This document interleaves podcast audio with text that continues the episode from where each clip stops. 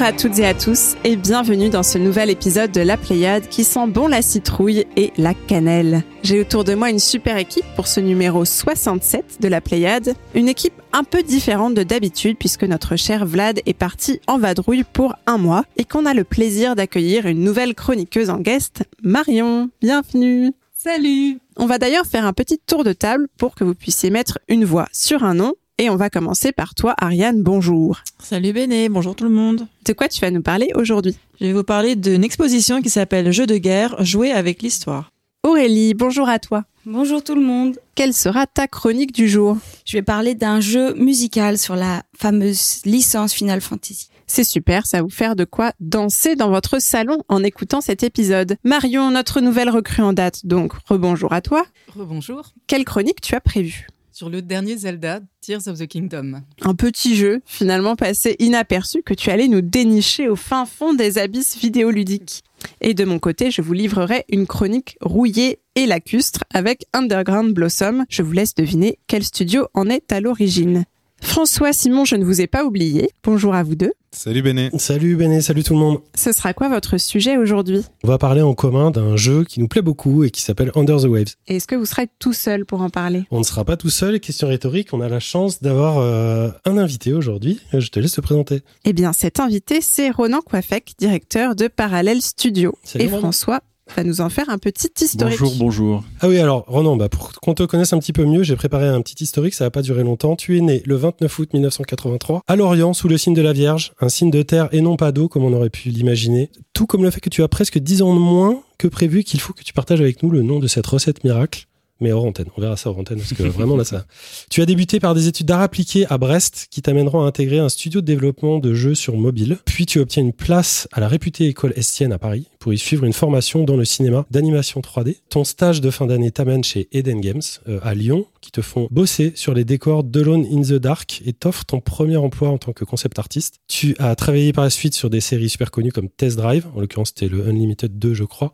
Ensuite sur les Lapins Crétins chez Ubisoft puis Remember Me et Life is Strange en tant que game director chez Dontnod. Euh, pas mal.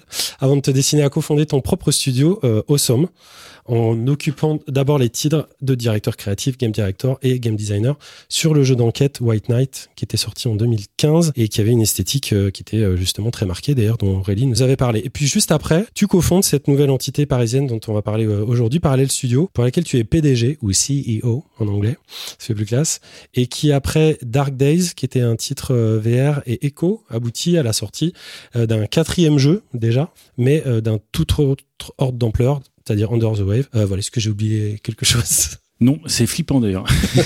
Alors j'ai tout trouvé sur internet. Hein. Faut, on est en 2023, faut faire gaffe à ce qu'on poste. Petite question personnelle avant, avant que Béné enchaîne.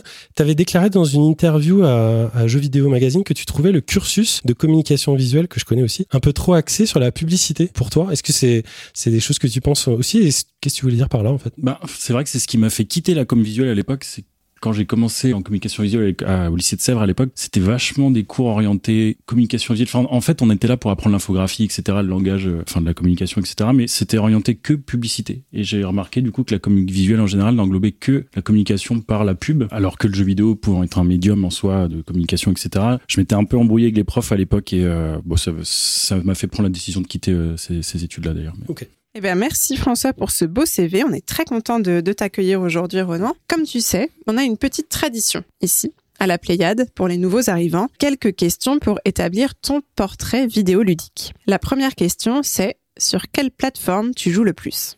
Euh, je dirais PC Switch, mais en ce moment c'est Pocket Retro Plus, une console de jeu bien old school.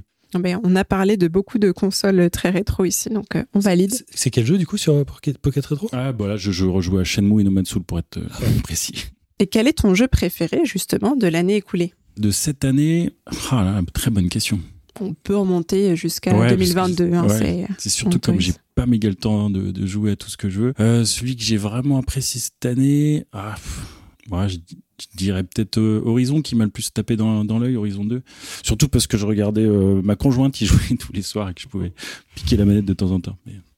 Et quel jeu tu attends avec le plus d'impatience dans les prochaines sorties? Euh, c'est le, je crois que c'est le prochain jeu de Rare, euh, Ever, Everwild, Everwild, ouais, Ouais, c'est ça, ça. ouais. Qui, a- qui a l'air fou. Enfin, surtout parce qu'il est, il est très curieux comme ça, vu d'ici, avec une DA magnifique, hyper poétique. Mais c'est ouais, c'est le jeu qui me rend le plus curieux là pour l'instant. C'est un bouton qu'il a été annoncé déjà. hein. Ouais, Et, euh, mais il- apparemment ils vont en parler bientôt. Ok. Merci Ronan pour ce petit portrait. On te retrouvera tout à l'heure pour ton interview. On n'oublie pas bien sûr que cet épisode ne se ferait pas sans notre gardien bienveillant en coulisses Thibaut qui nous assure une fluidité d'enregistrement sans pareil. Et c'est maintenant l'heure de passer au premier segment de notre émission. C'est Previously on la Pléiade. C'est exceptionnellement Simon. C'est plus excitant qu'un marathon Freddy et les griffes de la nuit et c'est maintenant.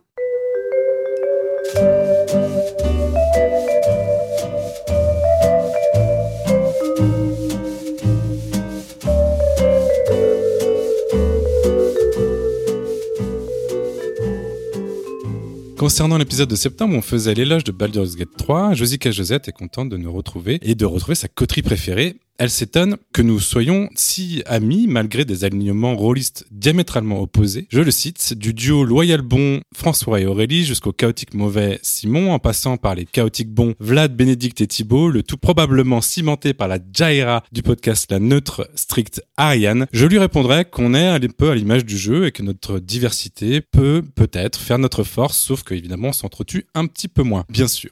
Béné, tu es tombé aussi dans Baldur's Gate 3. Est-ce que tu es d'accord avec euh, la, sa personnification, de, de ton personnage, ton alignement Euh, que, Est-ce que tu es... Alors dans Balder, je pense que je suis chaotique bon, mais dans la vie j'aurais dit euh, neutre neutre. Je- Voilà. neutre, neutre, ça fait beaucoup de neutre, très bien. Pour le reste, je suis assez d'accord. Tout autre sujet, François, tu as trouvé ton programme de grid computing dont tu nous parlais euh, Ah il y a oui. un mois sur PlayStation grâce à Tissi et Michael Newton et ça s'appelle donc Folding at Home. Ouais, ouais j'étais content qu'il y ait d'autres personnes qui, qui s'en souviennent parce que c'était euh, un sujet qui me portait à cœur et que j'ai continué d'étudier, donc euh, c'est c'est toujours d'actualité cette histoire. Tout à fait. Enfin, Yetcha, euh, qu'on salue, ça fait longtemps qu'on n'avait pas eu de nouvelles de lui, s'arrache les cheveux sur euh, Saut de Canton, alors qu'il se dit bon en géographie, et évidemment, il ne remercie pas Béné pour ça. Moi, je trouve ça un peu dommage que ce soit ce euh, snack-là qui, qui générait C'est qui qui a le meilleur Ouais, snack bah de oui, l'année c'est- toi, d'accord. Côté portage, évidemment, Béné, The Wreck, dont François faisait l'éloge, Ah oui. Ah ainsi oui. que Storyteller, là c'était Vlad qui nous en parlait, sont tous les deux portés sur mobile, donc euh, iOS et Android, et dispo dès maintenant. Vous pouvez vous jeter dessus, surtout sur The. Wreck. hein. On sait que voilà, ils ont eu quelques difficultés au niveau de leur vente. Et Dave the Diver se voit aussi augmenter de ces nouveaux poissons à défoncer au fusil à pompe, et ça, ça fera très plaisir à Vlad. Ouais, c'est ce que j'étais en train d'y penser. On le salue. Merci Simon pour ce Previously on la Pléiade et on enchaîne avec un petit tour des news.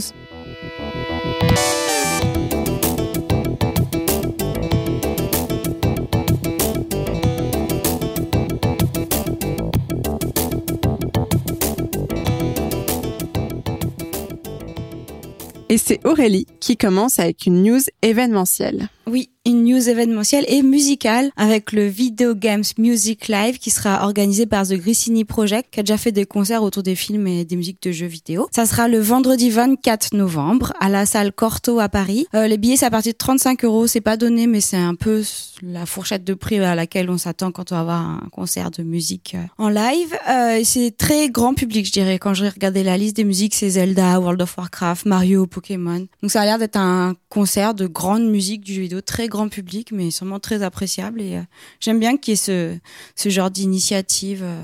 Méfiez-vous parce que moi je connais la salle Corto, c'est une salle qui est absolument magnifique au niveau de son acoustique pour voir des, des concerts. Euh, personnellement, je vais plutôt voir du piano, mais c'est pas une salle qui a une très grosse jauge, donc ça veut dire que les, les places risquent de par- partir euh, assez vite. Il n'y en a pas beaucoup des places quand on est sur le site, c'est vrai.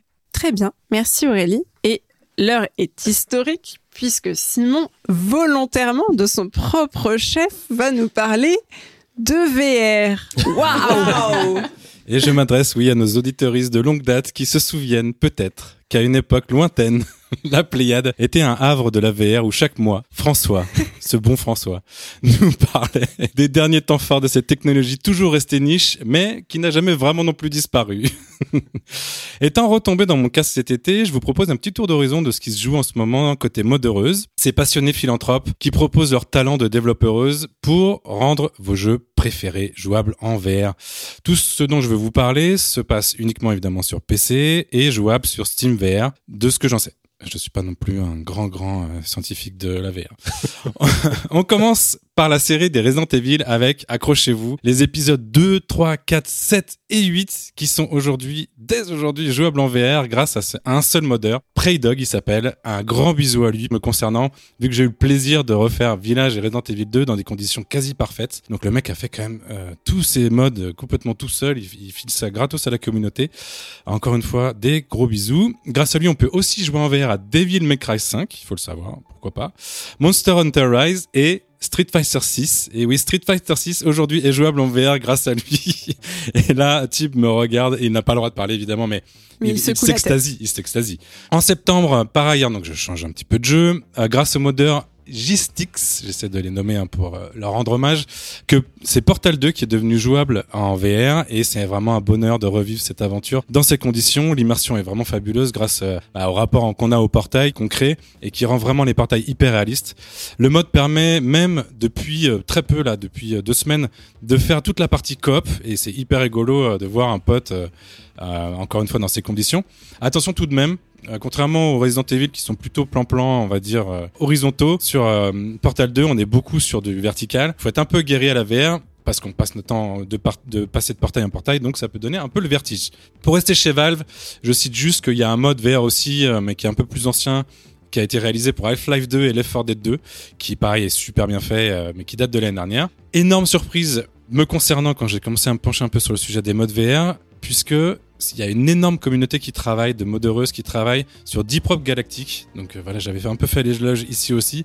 Le jeu de minage dont on parlait euh, dans un épisode précédent. Euh, attention là aussi évidemment un peu au vertige puisqu'on passe notre temps à aller de haut en bas. Donc il faut pas découvrir la VR avec ce genre de jeu. Mais voilà, si vous êtes un petit peu un peu habitué, vous jouez une classe un peu un peu moins mobile que celle que j'ai essayé, ça vous donne une dimension nouvelle au jeu et moi je le redécouvre totalement. Je termine rapidement en citant d'autres modes VR qui existent encore une fois gratuits pour Amnesia. Ça pour moi c'est hors de question. Hein, le, c'est vraiment, ça fait vraiment trop peur. je vous dirai pas les conditions auxquelles je joue euh, Resident Evil, euh, Resident Evil, mais c'est plutôt plus ou moins sans pouvoir mourir avec les munitions infinies. Hein, sinon j'ai beaucoup trop peur. Euh, Seven Day to Die qui est un très bon jeu aussi en VR. Le premier Crisis, étonnamment. Euh, Metal Singer qui est un jeu qui joue très bien en VR aussi puisque il y a du il y a du rythme euh, et c'est assez sympa. Et petit euh, cerise sur le sur le chou, euh, le Zelda Breath of the Wild qui est évidemment joué, jouable en VR. je te faisais un petit clin d'œil, je savais que tu allais parler du Zelda ce soir, sa suite. Mais bon, Zelda, parmi la liste que je viens de vous citer, c'est le seul qui est illégal entre guillemets, puisqu'il faut passer par un émulateur PC Wii U.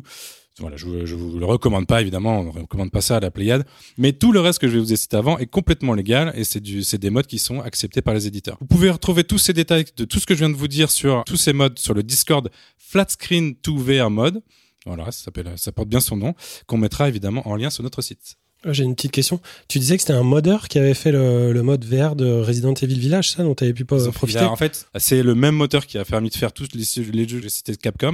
Donc le mec, il a juste fait euh, un mode qui marche quasiment sur tous les jeux Capcom. D'accord. Et toi, tu joues sur euh, quelle version de casque? Sur le Quest 1. Sur le Quest 1, oui, c'est ça, Ouais, qui est, ouais, c'est ouais. ça qui est assez barjot. Ouais, c'est en fait n'importe quel truc qui permet de streamer. euh, donc évidemment pas le PSVR du tout parce que c'est pas reliable à un PC, mais n'importe quel casque VR qui, qui se relie à un ordinateur et que, euh, tout ce que je viens de dire marche. Et il faut les jeux originaux pour que ça puisse Il faut, fonctionner. ah, il faut les jeux originaux. Je, disais- je te- je posais la question c'est parce que Resident Evil Village, il y, a un, il y a un mode VR qui est sorti tout à fait officiel, Sur entre PS. autres, sur euh, uniquement pour le casque. Voilà, bah en euh, fait, il a fait, la même, PSVR 2, il a ouais. fait la même chose gratuitement. D'accord, Euh, ouais. ok, voilà. ouais, c'est marrant. C'est rigolo. ouais.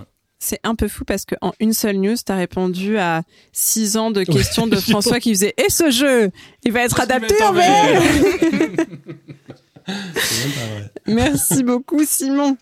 On va maintenant passer à nos sujets, à commencer par le tien, Ariane, et un retour d'expérience de ta journée jeu de guerre.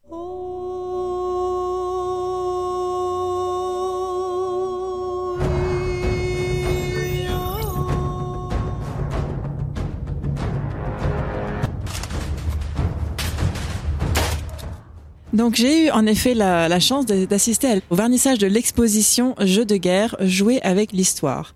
Donc c'est présenté par l'établissement de communication et de production audiovisuelle de la Défense, le mémorial 14-18 Notre-Dame de Lorette et le conseil départemental des Ardennes via le musée Guerre et Paix.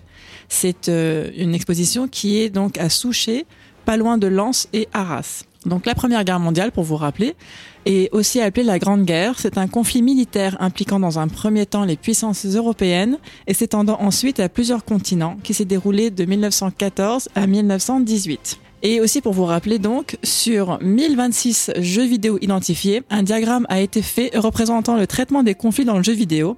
La Seconde Guerre mondiale représente 63% de ces jeux et seulement 9% pour la Grande Guerre. Donc l'exposition se mélange à l'exposition permanente du musée qui regroupe en sept parties des photographies inédites, objets, films, costumes, etc. de la Première Guerre mondiale dans un bâtiment magnifique de sobriété de l'architecte Pierre-Louis Falocci, fait de béton noir et de verre, nous sommes plongés dans cette promenade extrêmement immersive, entourée de grands murs noirs, rappelant les blocos, des couloirs en forme de tranchée, bercés de lumière par ces énormes fenêtres avec une vue paisible sur la nature. Distillée habilement, l'exposition Jeux de guerre présente quatre jeux pour explorer les différents types de ce genre. Ils seront étudiés et aussi disponibles à jouer par le public. Il y a Battlefield 1 de Dice EA de 2016, un jeu de tir FPS grand public. Verdun 1914-1918 de Black Mill Games 2015, jeu de tir multijoueur à 4 modes, Toy Soldiers de Signal Studios de 2010, un Tower Defense, et Soldats Inconnus Mémoire de la Grande Guerre d'Ubisoft, jeu d'aventure et de réflexion à défilement horizontal. L'exposition soulève le sujet délicat du jeu de guerre et sa place en tant que produit de consommation ludique en trois questions. Peut-on s'inspirer d'un conflit réel et le transformer en loisir? Est-ce que nous transmettons le passé ou bien faisons-nous de la marchandisation de l'histoire? Comment transformer cette expérience en vecteur de mémoire alors que la contrainte de la jouabilité l'emporte toujours sur la vérité historique? Cette exposition étudie donc ces questions passionnantes autour de la Première Guerre mondiale. C'est d'autant plus intéressant car cette période est si peu représentée. On apprendra par ailleurs que le thème du jeu apparaissait déjà à cette époque, l'éducation patriotique arrivant chez les enfants dès leur plus jeune âge, influençant les chansons, les problèmes mathématiques, les livres de coloriage et les jouets de guerre.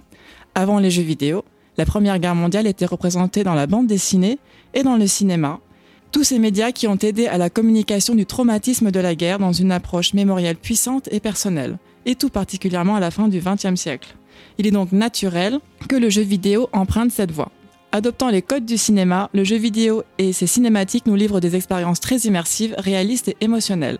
Et d'ailleurs aujourd'hui, beaucoup de films s'en inspirent à leur tour. Il faut garder en tête également que la Première Guerre mondiale est difficile à traiter car c'est principalement une guerre d'attente, dans les tranchées, avec des combats très souvent menés à distance via de l'artillerie lourde. De plus, comparé à la Seconde Guerre mondiale, il est beaucoup plus difficile d'identifier le clan des gentils versus le clan des méchants. À ce sujet, je vous propose d'écouter l'historien Nicolas Patin, commissaire scientifique de l'exposition et maître de conférences en histoire contemporaine à l'université de Bordeaux-Montaigne. Alors à première vue, quand on rapproche 14-18 et le jeu vidéo, on n'est pas loin de toucher à l'hérésie. Pourquoi? On parle d'un côté un conflit européen, 20 millions de morts, le sacrifice et les souffrances de millions de poilus. Et ça évoque beaucoup de choses, y compris en France. Et de l'autre côté, on a le jeu vidéo qui, même s'il est aujourd'hui un peu conquis ses lettres de noblesse, passe toujours pour un loisir un peu puéril, masculin, adolescent, violent. Donc si on rapproche ces deux éléments, on n'est on n'est pas loin de se dire que euh, on fait beaucoup de mal à la mémoire de 14-18. Or, aujourd'hui, il faut bien se rendre compte que même si euh, la Première Guerre mondiale n'est pas le conflit le plus joué, c'est la Seconde Guerre mondiale de manière euh, vraiment majoritaire, il y a des millions et des millions de joueurs et de joueuses qui viennent à 14-18 par le jeu vidéo, plus par le cinéma, plus par la littérature. Et donc il y a cette question paradoxale qui se pose, est-ce que le jeu vidéo n'est pas aujourd'hui en train de sauver la mémoire de la Grande Guerre, c'est-à-dire de la transmettre à la nouvelle génération? De ce point de vue-là, il faut bien comprendre que ces jeux, notamment les AAA, les plus grosses productions, elles sont produites pour faire des profits.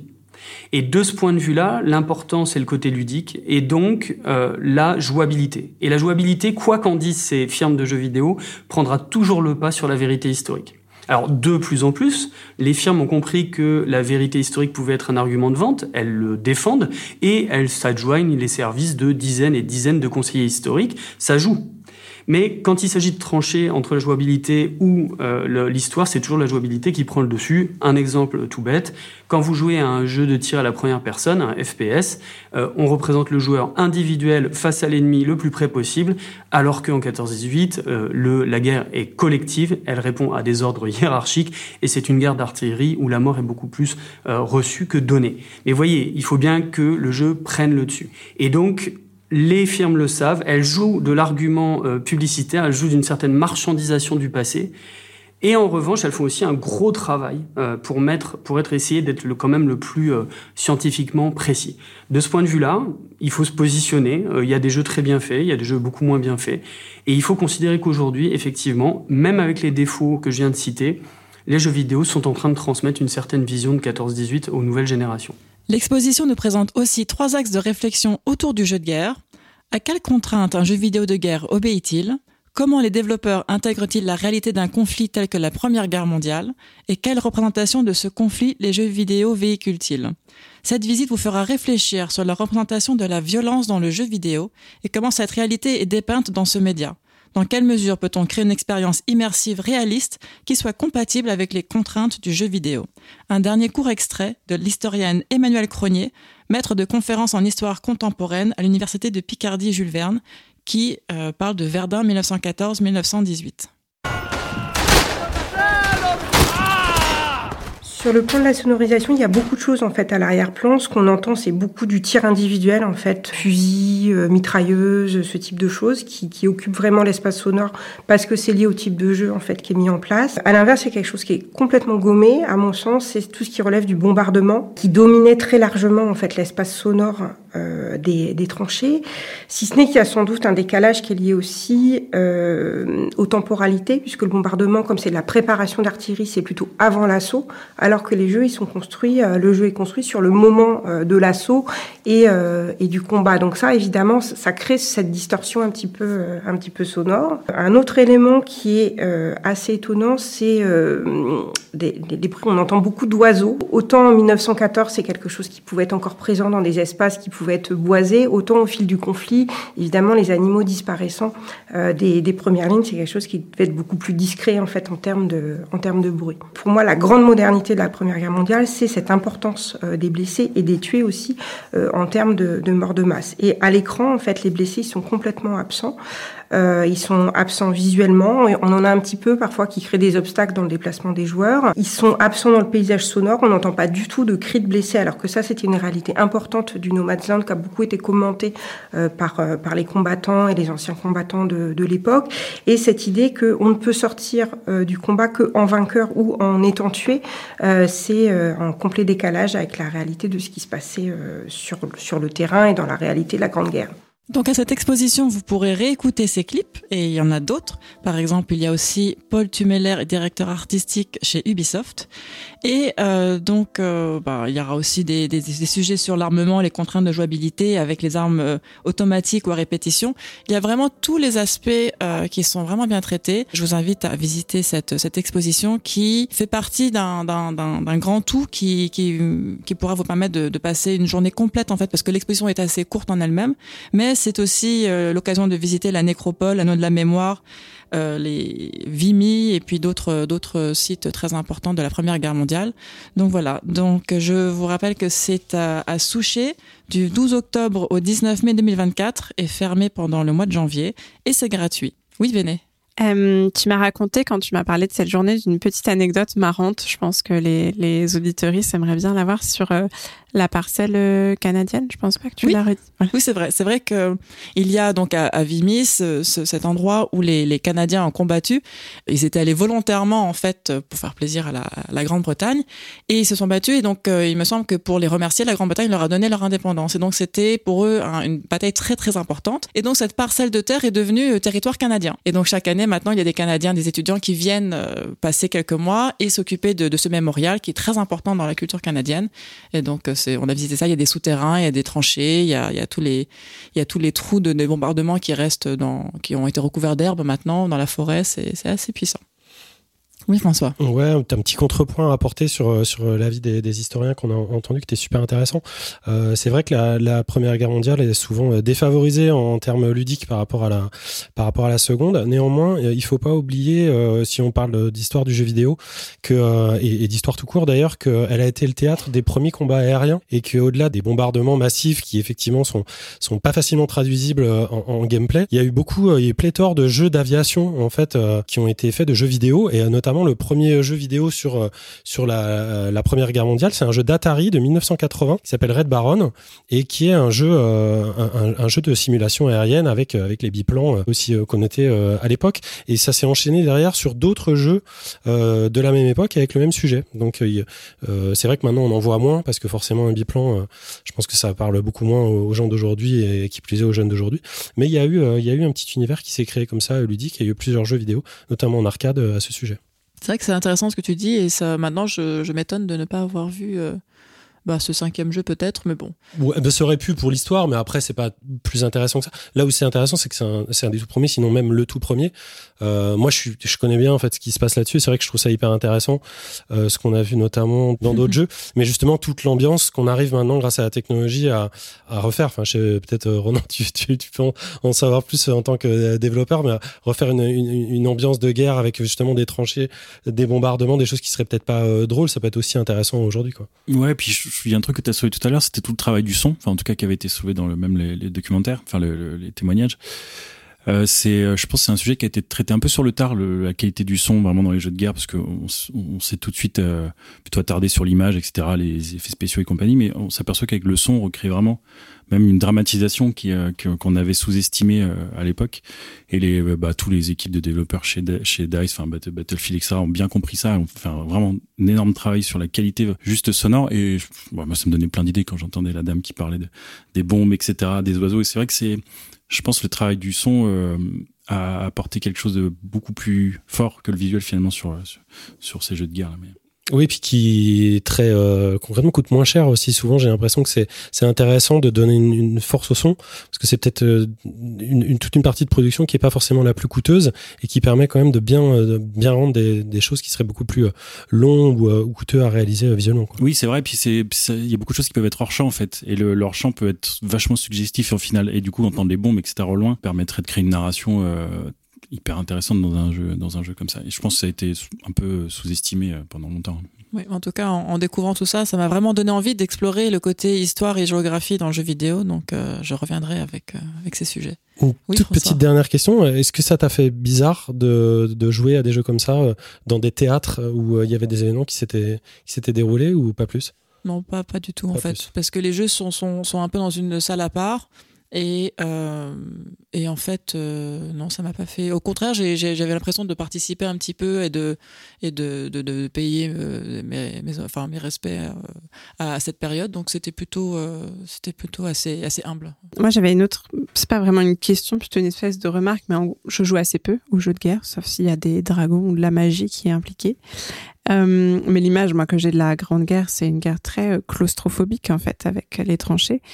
Et j'ai joué que à Soldats Inconnus dans la liste que tu citais. Est-ce qu'il y a certains de ces jeux sur cette guerre-là qui retranscrivent un peu cette, cette idée vraiment de voilà de, de vie sous terre en fait de ces espèces de d'hommes taupes finalement qui vivaient dans les tranchées, qui devenaient fous parfois de vivre comme ça euh, dans la terre tout le temps Eh bien, je ne sais pas, parce que même si je suis passionnée d'histoire et de, de, des deux grandes guerres mondiales, je n'ai jamais joué à un jeu de guerre parce que je ça m'attirait pas du tout en fait. Et euh, c'était la première fois que je jouais à un jeu de guerre, donc à l'exposition. Et donc, euh, je laisserai peut-être euh, nos, nos auditeurs euh, te répondre si ça, si ça, mais moi, je ne sais absolument pas s'il y a des jeux sur la tranchée. Ça fera l'objet peut-être du prochain pulp, Aurélie. Oui, je rebondis parce que moi, j'ai joué à Eleven Eleven et je crois François aussi, du même créateur que euh, Soldats Inconnus. Et il y a beaucoup, beaucoup, beaucoup de passages dans les tranchées, mais de leur vie quotidienne, quand ils jouent aux cartes. Et il y a un autre jeu qui est beaucoup plus ancien qui s'appelle Spec Up the Line, qui parle de la folie de quand... Et moi, j'ai joué à ces jeux-là et vraiment, ça fait partie des jeux qui m'ont le plus marqué. Plus qu'un qu'un Call of où tu tues sans réfléchir, il y a vraiment l'idée d'une scénarisation et du le quotidien en fait, le quotidien d'un soldat, la, la folie, tout ce qui peut un peu vriller. Donc je, pour moi, c'est vraiment deux jeux à citer quand on parle de jeux qui parlent de la guerre de manière intelligente, c'est euh, Eleven, Eleven et Spec Ops the Line. Il y avait Trenches aussi qui est sorti en début d'année, qui était un survival euh, horreur dont on n'a pas parlé encore euh, ici, qui est sur ce sujet-là euh, dans cette dans cette période. Il n'y a pas Medal of Honor aussi à l'époque qui... euh, Est-ce qu'il y a eu un Medal of Honor World War? Ouais, c'est bien possible. Ouais, c'est bien possible. Mais pareil, il va y avoir un jeu d'horreur là aussi qui est prévu sur un traumatisé de guerre. C'est un jeu d'horreur à la première personne. J'ai pas retenu le nom, hein, j'en reparlerai peut-être, mais que j'ai découvert sur Steam où en fait euh, il a tous ces, ces, ces, moments de folie qui reviennent et qui im- imprègnent dans son, dans son quotidien. Et c'est un, un jeu que je suis. euh, C'est pas Ad infinitum? C'est pas ça? Ad infinitum, moi, je crois. Bon, en tout cas, a. à suivre. Y On en a. partagera, on partagera la liste. On partagera la liste Sens Ouais. Critique de François, Ouais. qui, rappelons-le, a une liste pour tout. Mais non. Mais pour ça, oui. Merci beaucoup, Ariane, pour ton retour d'expérience. Et on va enchaîner tout de suite, alors avant la séquence de l'invité, par une petite présentation du jeu Under the Waves par François.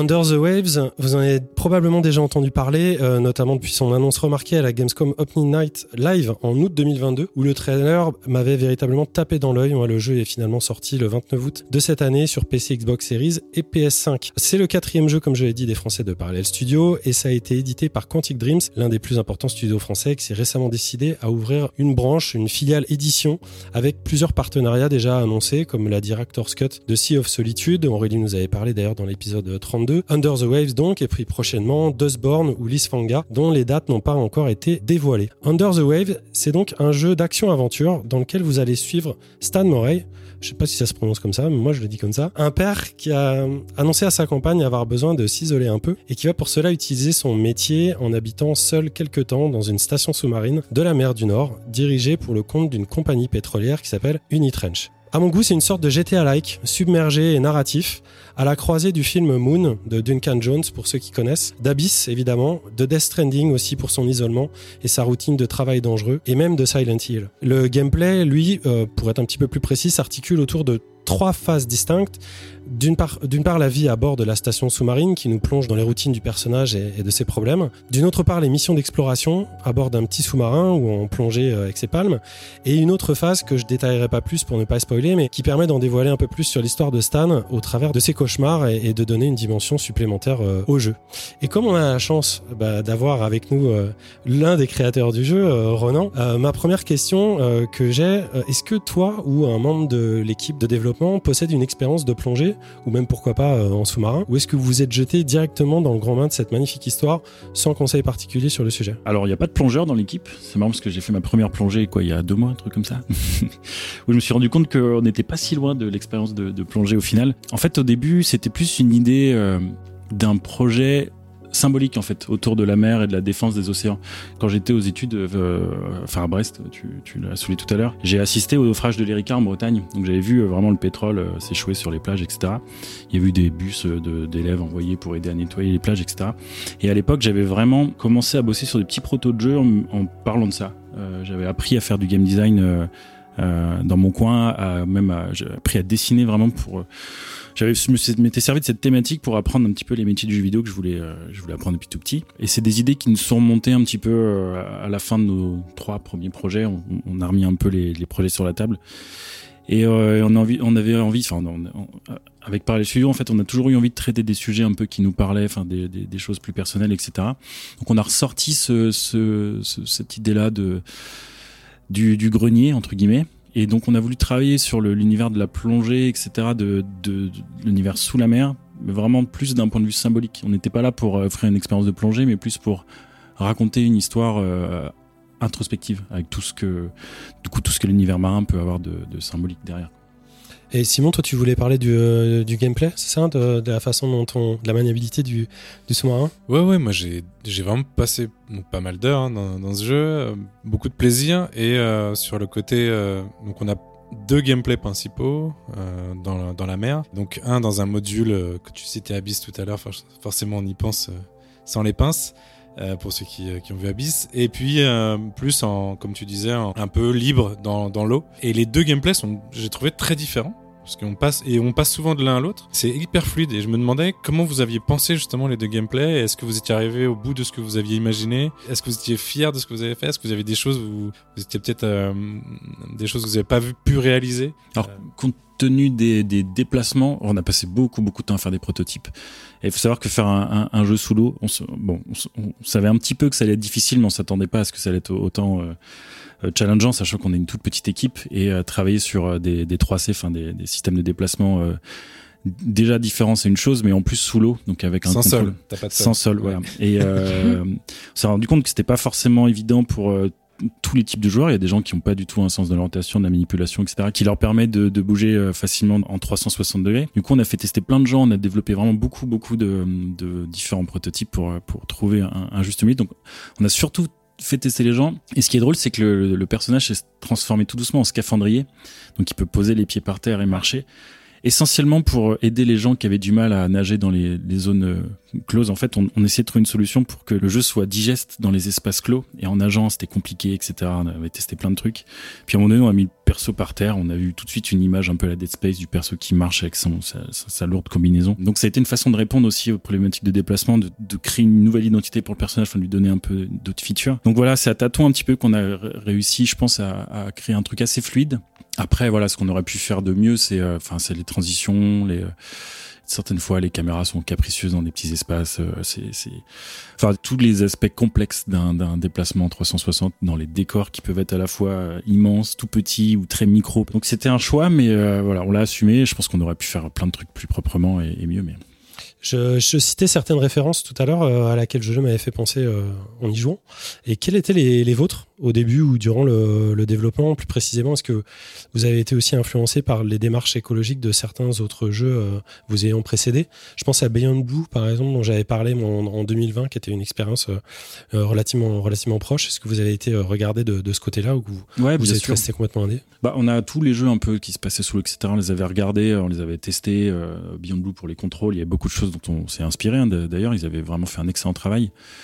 Et euh, bah, après, toutes les autres références que tu as citées, c'était clairement nos références euh, qu'on a. Ah, aussi ouais, cool. Que ce soit Moon, Abyss. Euh... J'ai cité Death Stranding et Death, enfin, Death Stranding, c'est drôle parce que c'est des références qu'on a vraiment eu au début, même en termes de DR. On s'était d'abord orienté vers quelque chose d'un un peu plus euh, sombre, dark, un peu organique. Et on est revenu vers quelque chose de plus engageant parce qu'on voulait que l'univers reste euh, attra attractif dans le sens où on voulait pas que l'océan soit un lieu dark, on voulait que ce soit engageant. Donc Death Stranding était réellement une, référence, même en termes de déplacement. On voulait que le, le, simple fait de se déplacer soit en soi un gameplay euh, où il fallait gérer un petit peu sa hauteur, euh, manipuler un véhicule. Euh, Firewatch aussi a été une, grosse référence. Bon, de toute façon, c'est simple quand on présentait le projet au début à des éditeurs, on, résumait euh, à Abyss rencontre Firewatch en, jeu vidéo. Firewatch, c'était pour quelle raison? Pour la la relation entre euh, les éléments extérieurs et ouais, les protagonistes? pour euh, bah, dans Firewatch il y a un personnage euh, principal qui est la forêt quoi qui est Ouais, qui, et on a voulu vraiment nous travailler l'océan comme un personnage comme un, vraiment quelqu'un enfin quelque chose ou un personnage avec qui tu vas créer avec qui tu vas créer de l'empathie. Donc ouais pas mal de de, de références. Et après forcément le, la, la, grosse référence que moi j'avais quand j'ai commencé à designer le projet c'était Cousteau les tous les documentaires de, pour euh, le grain, pour euh, l'imagerie, pour même le, le, la, la, poésie un petit peu derrière tout ça, mais aussi pour la, la question un peu de l'impact de l'homme. Parce qu'aujourd'hui, on en sait un peu plus sur les documentaires de Cousteau et il y a, y, a, y a, des pour et des, et et des, des contre. Ouais. Et on a voulu justement pas esquiver ce genre de sujet et aussi parler de, de l'impact euh, voilà, des, des, hommes sur les océans. Comme.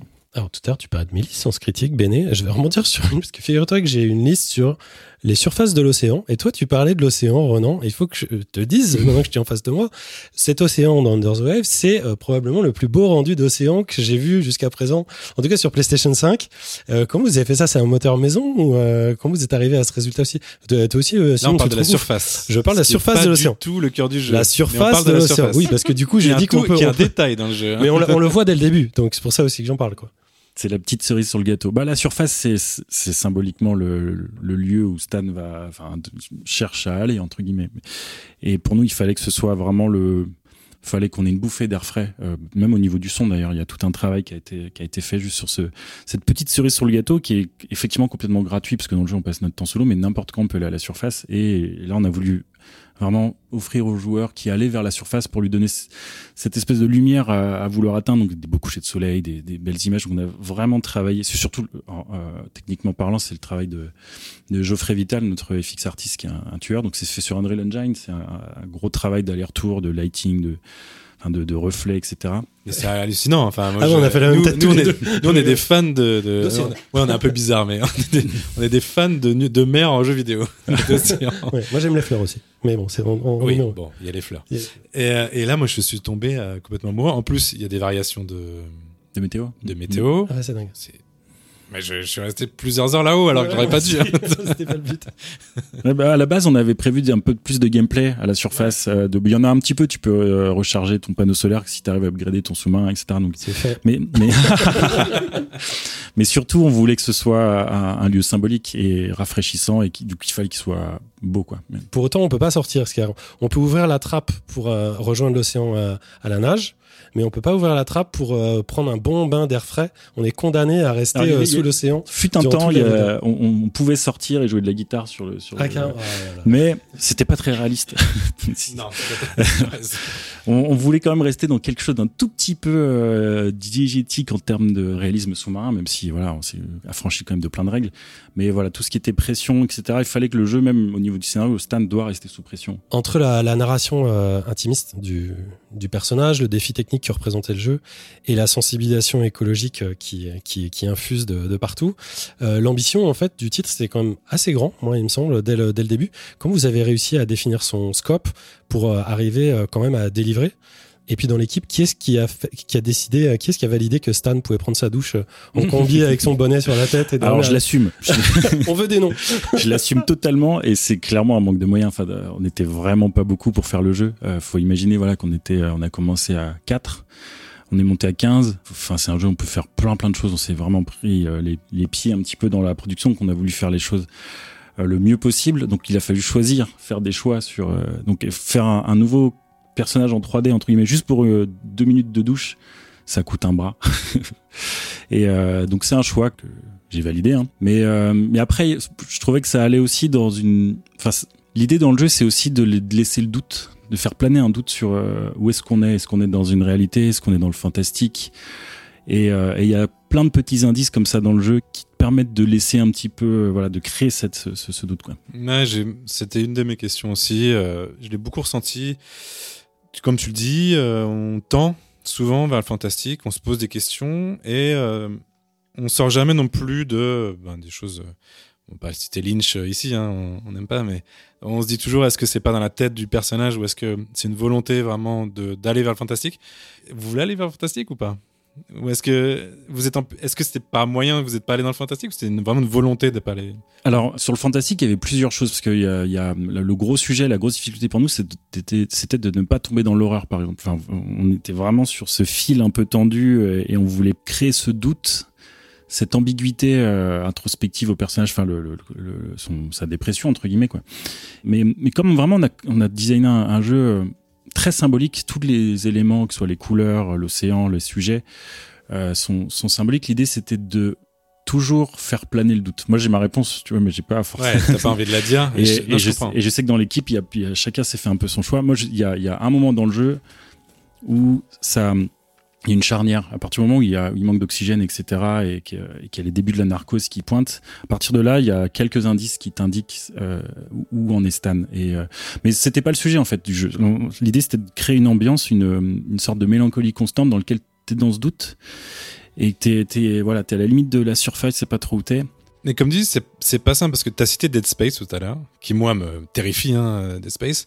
Euh, Là, j'ai jamais eu le moment, alors qu'on retrouve, comme tu dis, des choses très semblables, euh, du, de par la combinaison un peu lourde des fois, de par les endroits très claustro, Ah ouais, claustro, ouais. très claustro, mais jamais euh, effrayant. On- en fait, on, on se sent pas en danger permanent comme ça peut être dans Dead Space. Et c'est vrai que, comme tu le dis, il y a des aspects euh, qui vont, euh, voilà, nous, nous faire sentir un peu en défaut, mais jamais jusqu'à nous faire peur, en fait. Oui, on voulait, on voulait pas faire de l'horreur. On en a fait des jeux d'horreur, hein. donc on, on savait très bien comment créer l'horreur si si si on voulait. Et on a plus, ça a été très dur d'ailleurs de pas le faire parce que ça s'y prêtait. C'est peut-être d'ailleurs un- une des problématiques du jeu aujourd'hui, c'est que les, les gens peuvent s'attendre à avoir un jeu d'horreur, etc. Derrière, Euh, on a eu pl- plusieurs fois les, ce genre de retour, mais on voulait vraiment pas que le joueur soit confronté à de l'horreur. On voulait que le joueur soit confronté à, à c'est l'histoire de Stan en fait. C'est- Psyché, ouais, voilà, on est sur son conflit intérieur, on est sur ses, ses sujets personnels et on n'est pas sur euh, de l'horreur. Et surtout, surtout, on voulait pas que l'océan devienne un lieu euh, hostile. Ouais, ça, ça, m'a, ça m'a beaucoup plu. euh, J'avais noté, notamment parce que bon, il y, a- il y a des requins, par exemple, qui nous Ils entourent. sont cool, et, les requins. et j'adore qu'ils ils nous mangent pas, en Ils fait, sont quoi. cool, ils sont Ils toujours sont cool comme dans la vraie vie, ils te Ils sont mangent comme pas. dans les la vraie vie, exactement. Ça, ça m'a fait vraiment, euh, vraiment plaisir. Pour rebondir sur ce que tu disais, euh, moi, je trouvais que le jeu semblait se situer vraiment sur la faille entre le passé de Stan et son futur. Du coup, euh, j'im- j'imagine que c'était une allégorie volontaire sur notre époque et ses enjeux. Ah bah, Écologique Complètement, ouais. C'est un peu pour ça qu'on a. moi, j'ai un papa marin militaire, donc j'ai grandi euh, sur des bateaux, etc. Enfin, le, on me bal- baladant le week-end, etc. J'ai nourri une sorte de, nostalgie et tout en nourrissant mon sujet un peu écologique où voilà, j'étais confronté quand même à, des problématiques euh, concrètes en voyant mes plages polluées. Et toute cette imagerie un peu nostalgique, on a voulu la remettre au cœur du projet pour quelque part regarder derrière nous pour réfléchir à ce qu'on va faire plus tard. Enfin, vraiment. Dans le jeu, on, on fait que poser la question de. euh, enfin, on confronte le joueur à des, faits ou des, choses qu'il voit, et on lui dit jamais faut faire ci, faire ça. Faut, c'est juste qu'on lui, on lui donne des pistes, des infos pour qu'il agisse par lui-même, en réalité. Du coup, c'est impossible de passer, euh, comme on le dit depuis tout à l'heure, à côté de la dimension euh, de sensibilisation écologique euh, tout au long du jeu. Vous intégrez même la Surfrider Foundation Europe, qui est une, une, fondation qui existe dans notre vie réelle et qui distille beaucoup d'informations sur les dangers pesant sur les écosystèmes marins euh, tout au long du jeu. Comment s'est créé euh, ce partenariat si, euh, si concret avec vous? En fait, on a le jeu qu'on avait fait avant qui s'appelle Echo, qui est un petit jeu euh, en VR d'ailleurs. On avait travaillé avec un éditeur qui nous avait permis de rencontrer une association, c'est We Forest. Et en gros, c'est un jeu où on, on- on- un petit garçon Planter des arbres, c'était avec voilà. des graines, c'est ça, pour ça, planter. pouvait- et on avait vu que ce partenariat, enfin, ça, on avait, je sais pas, planté 15 milliards, un truc comme ça, on avait halluciné. Et, euh, et on s'est rendu compte qu'il y a une audience un petit peu sensible euh, là-dessus. Et quand on a commencé à travailler avec Quantic Dream, ils ont rebondi sur cette idée. Ils ont dit, ouais, les gars, on va, enfin, on va, essayer de travailler aussi sur un partenariat. Donc, le partenariat, on a rencontré beaucoup d'acteurs. Et Surfrider, il se trouve que le, que le Rémi Touja, donc le, le responsable de, comme, euh, je sais plus le nom exact de son métier, mais chez Surfrider à, à Biarritz, un gros gamer. Du coup, il a rebondi direct, il est venu nous voir et ça a été, ça s'est fait quasiment dans la foulée. euh. Donc, on a fait des brainstorms, il est venu souvent au studio, on l'a fait jouer au jeu et, Tu peux rappeler la sauce rapidement? Ouais, c'est Surfrider Foundation, euh, c'est la, la branche européenne. Qu'est-ce qu'ils font? Ah bah eux, ils font de la, de la préservation, ils font... Je Ouais, sais ils pas s'ils sont fait, activistes. euh, Ils sont très activistes. En fait, c'est des surfeurs qui, dans les années 70, je crois, même un poil avant peut-être, on avait marre de voir leurs plages euh, dégueulasses, etc. Donc, ils ont monté des équipes pour aller nettoyer les plages. Et à la base, c'est sensibiliser à, à la pollution dans les océans, des plages, des océans, des rivières. Et ils sont un peu partout dans le monde maintenant. Et c'est c'est une très très grosse association. Ils sont partout. Je pense que quand tu quand tu regardes un petit peu, tu tu, tu les remarques et euh, tu peux faire des dons dans les magasins pour arrondir des choses C'est vraiment une grosse assoce et surtout c'est une assoce qui est plus jeune ou plus plus comment dire accessible que des Greenpeace ou Sea Shepherd. Et, et l'idée là c'était vraiment de travailler main dans la main, pas juste faire un partenariat, euh, on va dire comme. Euh, on voulait, on voulait surtout pas que ce soit du greenwashing ou quoi, c'était, c'était le gros risque. Donc on a vraiment travaillé avec eux, on a accédé à leur base de données. Il y a des missions, euh, je sais pas si vous vous souvenez de celle des containers. C'est, bien sûr, bien sûr. c'est quasiment écrit avec eux, quoi, parce que euh, moi j'ai découvert la- la- l'impact de la pollution des containers euh, dans les océans grâce à eux. Et voilà, on a écrit vraiment le jeu ensemble. Et le but c'était pas non plus d'être moralisateur hein, dans le jeu, on voulait simplement donner des faits et après laisser le joueur avec avec ces faits là quoi. C'est vraiment ce que j'ai trouvé hyper pertinent. Enfin, une, des parties les plus pertinentes du jeu, c'est ce lien qui tisse en fait avec la réalité et, euh, et euh, ce à quoi on est euh, on est en train de jouer. C'est-à-dire que bah, on a on a des actions et des missions qu'on pourrait euh, presque, enfin, qui, qui sont logiques dans le dans le dans le contexte. Et en fait, tout de suite après, on va avoir des compléments et ces compléments-là, eux, nous renvoient directement dans la vie réelle et euh, nous donnent voilà des, des données, des chiffres, etc. qui sont qui sont bah, pour la plupart du temps saisissants évidemment et qui sont issus bah, des enquêtes des, des études euh, qui sont suivies par euh, par la Surfrider euh, Foundation. Tu parlais de Quantique tout à l'heure, ça va me permettre une petite transition parce que le jeu est aussi cinématique. Il y a quelques cutscenes, même si c'est dans le moteur du jeu, pour lesquels j'imagine que leur expertise a été fort utile au petit studio que, que vous êtes. Ça me permet moi en tout cas d'aborder la, la relation avec eux, parce que je disais tout à l'heure qu'ils se lançaient dans l'édition depuis peu. Ça s'est passé comment finalement la, rencontre? Moi j'ai supposé que le passé professionnel d'un des cofondateurs du, du jeu, dont je vais parler un peu plus tard, Nicolas Bredin, qui avait travaillé sur euh, Heavy déjà. Est-ce que ça a facilité Est-ce que ça a joué ou pas du tout? Euh, ah, Peut-être un petit peu, mais pas, pas concrètement, en tout cas au début. C'est-à-dire que euh, quand on bosse sur des jeux vidéo, on fait des salons, on présente des salons très business, on présente à des gens, ou bien des contacts qu'on a, euh, qui publishers ou autres. Là, on avait entendu que Quantic Dream euh, ouvrait une, une, partie édition publishing dans, leur studio. On les a contactés, on les ils sont venus dans nos, dans studios. Il y a David Ketch qui est venu avec deux, trois collègues de, de, ce, de ces, ces équipes. On leur a montré le jeu, ils ont accroché direct. Et ça s'est fait euh, très naturellement faut savoir qu'avec chez Quantic, on allait pour tous nos jeux précédents, on avait été faire notre motion capture là-bas et on connaissait déjà un peu les gens de l'équipe. Et dans le jeu vidéo, enfin, comme tu disais tout à l'heure, je travaillais chez Ubisoft, Node, etc. Il y a finalement, on, se connaissait un peu tous déjà, donc on avait des petites entrées, pas forcément au publishing de Quantic, mais déjà dans les équipes. Donc je pense que Nicolas ayant travaillé là-bas, ça les a rassurés sur le fait que qu'on allait pouvoir travailler ensemble. Et après, une fois qu'on s'est mis à travailler ensemble, bah, ils nous ont ouvert leur studio de motion capture, les, nouveaux studios de recording audio en Dolby Atmos, tout ça. Enfin, on avait vraiment accès un petit peu à, à la fois à leurs outils et aussi leurs compétences. On pouvait, euh, on a fait deux trois réunions avec David euh, Cage pour euh, autour de la narration pour demander son avis sur la structure, le rythme, et on pouvait aller jusqu'au programmeur qui nous donnait un coup de main pour corriger un bug ou des choses comme ça. Je voulais aborder le, le, sujet de la narration aussi parce que Quantic a travaillé un petit peu sur le quotidien, sur le côté un peu répétitif je me rappelle d'un ou deux jeux où euh, on avait, mais c'était toujours une, sous-partie de l'ensemble de, l'aventure qu'ils proposaient. Vous, vous avez le cœur du jeu qui est sur un quotidien. Euh, tout est découpé en jours, hein, c'est simple. Euh, comment, ma question, hein, c'est le récit du quotidien, comment on le, comment on le construit? Est-ce qu'il y a des spécificités par rapport aux jeux vidéo pour le construire? Est-ce que, Ou en tout cas, comme type de narration, comment vous y êtes pris?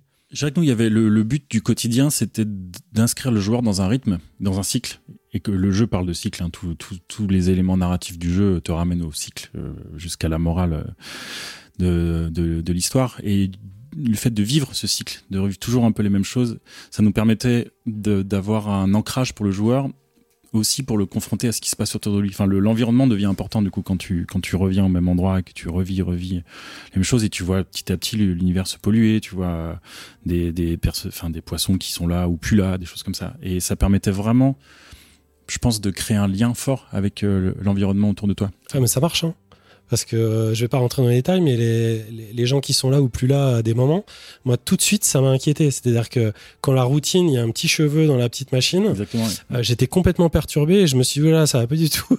il y a quelque chose de pas bien. Mais on avait un peu peur de, ça parce que à l'inverse, des joueurs qui vont qui veulent, euh, je sais pas, par exemple, Avoir plus de liberté, voilà, ça, on, ça peut être on oblige les, le, le, joueur à aller boire un café tous les matins, ça peut ça peut paraître pénible pour certains joueurs. Et puis mais bon pour d'autres c'est euh, c'est le besoin de t'inscrire de c'était aussi une volonté pour nous je pense de euh, forcer un rythme forcer les gens à ralentir parce que on a beaucoup de jeux où voilà faut, on enchaîne ça va très vite c'est très action etc là on, on, voulait faire redescendre le tempo pour euh, pour créer notre rythme à nous quoi alors, tu parles de tempo. Euh, entre le rock atmosphérique et euh, le piano transformé, la musique, euh, on l'entend, elle est, très agréable, elle est super efficace tout au long du jeu. Elle a été composée, comme je le disais tout à l'heure, je l'ai cité, Nicolas Bredin, qui est aussi cofondateur du studio et en partie joué par son groupe Hanging Fields. Il s'est occupé aussi de la, partie son, notamment l'OST qui est maintenant disponible au format vinyle. elle l'aime et sans utilisation de plastique, donc c'est un vinyle en algues avec une encre et un emballage respectueux de de, l'environnement. Mais euh, du coup, niveau sonore, euh, c'était important pour vous que ces deux aspects du jeu soient, soient si intimement liés? Oui, complètement. Bah, euh, c'est Studio, on l'a créé avec donc moi plutôt l'aspect créatif, on va dire art, etc. Nicolas qui est vraiment musique et son, et Sébastien Renard qui lui plus au scénario. Donc, à chaque fois, l'idée c'est de construire des univers qui soient qui fonctionnent ensemble. Donc dès qu'on travaille sur un sur sur un scénario, Nicolas il est tout de suite euh, sur la direction audio, sur le, le, la musique. C'est pour ça que j'en parlais tout à l'heure pour les, jeux de guerre notamment, c'est que c'est fondamental en fait de travailler tout de suite sur une atmosphère. Donc on est parti très vite sur des nappes, sur des ambiances. Euh, il y a tout un travail très technique sur l'ambiance marine qui évolue en fonction de ta profondeur, euh, qui change en fonction des, des même des émotions de Stan. Il y a des choses subtiles comme ça. Mais c'est ce qui veut tout ce grain, cette matière, c'est ce qui va apporter l'immersion en fait. Et concernant le design visuel, euh, pour le coup du jeu, c'est un sujet bah, qui t'est particulièrement cher vu ton parcours, euh, j'imagine. Comment est-ce que vous avez créé cet univers sous-marin, que ce soit au niveau de sa topographie, de son écosystème ou de son ambiance visuelle? C'est grand, c'est vertigineux, c'est évidemment profond. Euh, est-ce que vous avez suivi une approche particulière pour travailler cet espace virtuel dans sa verticalité ou son gigantisme? Est-ce que ça, aide vraiment le joueur à, ressentir vraiment les, fonds marins bah, L'intention, c'était même au, au, départ, on devait être beaucoup plus profond que ça, mais en testant le gameplay, etc., ça donnait des distances euh, complètement indigestes au circuit. On a, on a fait beaucoup, beaucoup d'itérations. On s'est beaucoup inspiré de Zelda. Par exemple, on a beaucoup étudié Zelda euh, avec cette capacité à, enfin, qui, qui, sur les distances, tu veux dire? Sur les distances, mais aussi sur, sur, sur les points de repère, la façon de construire un décor qui va te permettre de créer des, ce qu'on appelle des landmarks, enfin, vraiment des, des, des, points de vue. On la voit très, très bien. Ouais, je veux dire, la station, euh, on la voit de partout. C'est un phare. Ouais, c'est génial. Ouais, c'était un. Un trifar. mais il fallait trouver la taille et puis les éléments, et puis tout le level design conçu pour qu'il soit d'une part euh, lisible et aussi symbolique. Enfin, le, ce qu'on appelle le life module, donc le phare qui surplombe les abysses, c'est aussi pour euh, parce que Stan il est au bord du gouffre en fait et il fallait fallait euh, fallait que le décor raconte aussi quelque chose. Et du coup, on a construit tout ça petit à petit. C'était comme un, un, château de sable qu'on venait creuser. Euh, on s'est complètement inspiré de, de la Bretagne hein, en termes de biome. on a toutes les algues, les poissons, c'est ça vient du, du, du, bestiaire breton entre guillemets. Même si l'histoire elle, elle, est placée en mer du Nord, parce que comme on parle de stations offshore, etc. Euh, mais c'est globalement ma Bretagne. Hein, c'est moi qui ai demandé aux gens de rajouter des moules et des berniques partout sur les, sur les, sur les décors. Donc avec tout ça, ça a été vraiment un travail petit à petit de, on faisait tester, on regardait, il manquait un point de repère, on rajoutait une petite lumière au loin. Ça n'a pas, été, c'était la grosse difficulté d'ailleurs la lisibilité, parce que même quand on est dans l'eau, en principe, il fait tout noir au bout de quelques mètres, donc il a fallu euh, faire un système d'éclairage euh, intelligent qui permette de révéler des choses. Enfin, il y a un énorme travail technique sur la, lumière qui qui se voit pas, je pense comme ça, mais qui est très très très euh, alors qu'il se voit, se voit pas comme ça. Moi, je, je, tiens à dire que le jeu, je le trouve vraiment hyper, hyper beau. Ça me surprend énormément le, le, le rendu que vous avez réussi à avoir avec l'équipe que, que vous avez. C'est vraiment pas un jeu qui, qui se moque du monde. C'est, euh, c'est, il y a plein de moments ah non, on, y a mis, euh, on y a mis de nous beaucoup d'heures de en travail. En particules, en ambiance intérieure. Enfin, c'est assez fou. Quoi. Voilà. Mais bon, il y a des choses qu'on aurait aimé pousser un peu plus. Bah, l'autre euh, sujet, c'est qu'on on a dû sortir le jeu sur toutes les plateformes, dont PS4 et Xbox. Et on pouvait pas faire, pouvait pas se permettre de faire quatre jeux différents. Donc, on a un peu downgradé les choses pour que ce soit compatible avec la old gen en montant un peu les, potards sur la next gen. Du coup, il a fallu, euh, voilà, tout en étant 15 personnes, arriver à, gérer un peu tous ces sujets. Quoi. On arrive à la fin de, l'interview. De quoi, de quoi tu es le plus, fier euh, dans le jeu, toi, euh, personnellement? Et au contraire, peut-être quel aspect t'aurais aimé euh, euh, vraiment améliorer, mais vous n'avez pas eu le temps vraiment, ou vous n'avez pas pu réaliser? Alors, bah, le truc clairement que j'aurais aimé euh, enfin j'aurais aimé avoir plus de temps, c'est sur les animations faciales. Donc je m'occupais euh, sur mon coin de cuisine avec un téléphone pour me filmer euh, en mode heure sup ah, la toi nuit. Ça, oui, c'est moi. ça, ça, inclut la de la chance alors. C'est ça, ouais. Ah, c'était c'était une galère et euh, voilà, il manquait clairement des postes pour nous aider, et un peu de temps pour pour euh, cleaner ça. ça c'était c'est mon regret. C'est même si on l'a patché, je sais pas si vous avez joué avec ce, ce patch là, mais on l'a amélioré quand même un peu. Mais bon, enfin, il aurait fallu refaire beaucoup de choses. Donc c'est des choses qu'on va apprendre mieux pour la, pour la suite.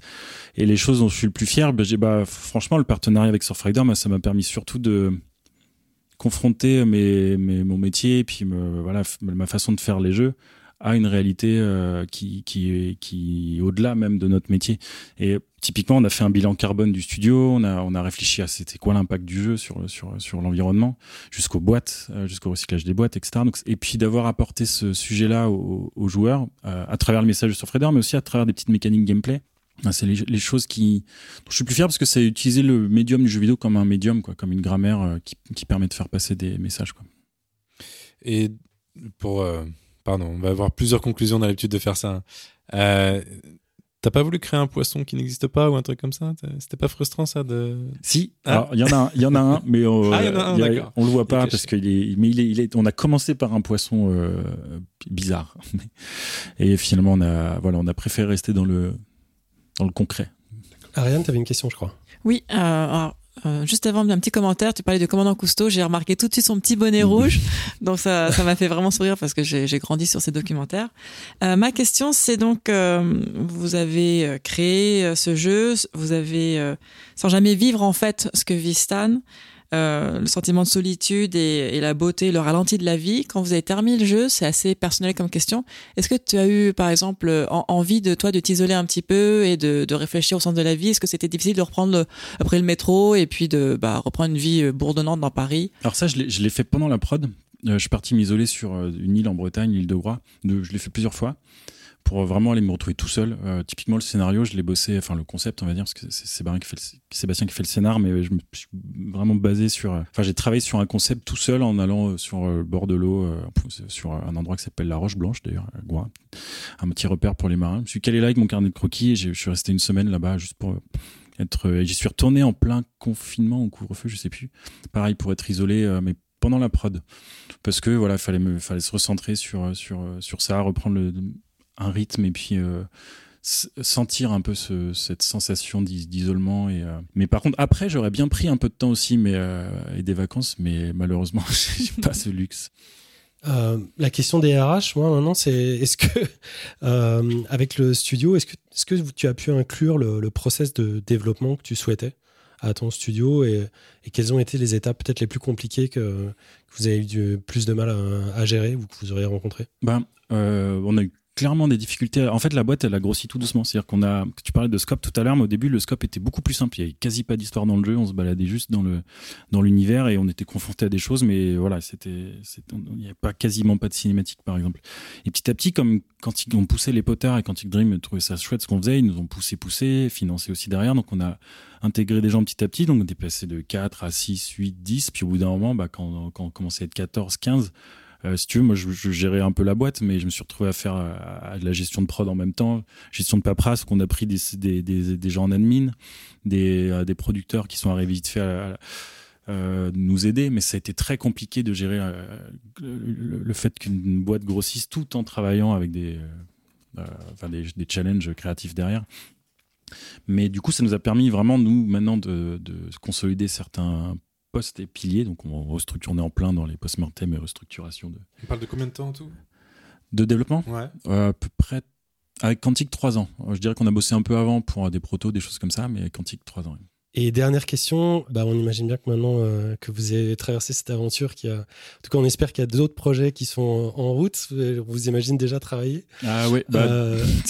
tu vas dire quelque chose, vas-y. Non, je disais, bah, comme c'est un projet qui nous a permis de nous faire connaître avec pas mal d'acteurs euh, internationaux du, du, jeu vidéo, etc., qu'on avait déjà un petit peu croisé avant. On a travaillé pour Activision compagnie, mais ce genre de format de jeu commençait à plaire pas mal à des, des éditeurs et du coup, bah, on rebondit sur, sur des opportunités. Du coup, euh, voilà, on est à fond sur des nouvelles perspectives. Vous allez réutiliser le, la surface de l'océan Ça, c'est notre... vraiment notre marotte. Nous, on veut ça. Hein. on veut un jeu là-dessus. Bah après, c'est vrai qu'on parlait de Sébastien, on n'a pas précisé qu'il bossait sur le scénario de, de Plague Tale aussi. C'est ça, c'est le lead writer de Plague Tale 1 et 2. Et en 2015, dans une interview au super site Factor News, d'ailleurs que je salue euh, au passage, tu avais déclaré que si tu devais adapter un film d'Hitchcock en jeu vidéo, ce serait Les Oiseaux. Alors du coup, comme en 2021, le jeu Alfred Hitchcock Vertigo a été édité par Microids et a été plutôt bien reçu par la presse et, et les joueurs, est-ce que ça t'a fait réfléchir à ta réponse d'une nouvelle manière ou pas du tout? C'est marrant parce que c'est toujours un projet qui me traite dans, qui me trotte dans la tête. Ouais. Ah, euh, donc euh, voilà. à la base, ça devait être une suite de White Knight, notre premier jeu en noir très inspiré de Psycho. Ouais. Ben, merci beaucoup. Et euh, Bénédicte, ben, on peut poursuivre sur le merci à vous, surtout. du, merci, du programme. Ouais. Eh ben, merci beaucoup pour cette super interview. Vous pouvez bien sûr suivre l'actualité de Ronan et de Parallel Studio sur euh, leurs réseaux sociaux qu'on va vous mettre euh, sur la page de l'épisode euh, et surtout tester le splendide Under the Waves. Euh, J'espère que cette interview vous aura donné envie. Aurélie, on va continuer avec ta chronique Final Fantasy Theatrism. Et je pense que je n'ai pas besoin de préciser la thématique puisque tout est dans le titre.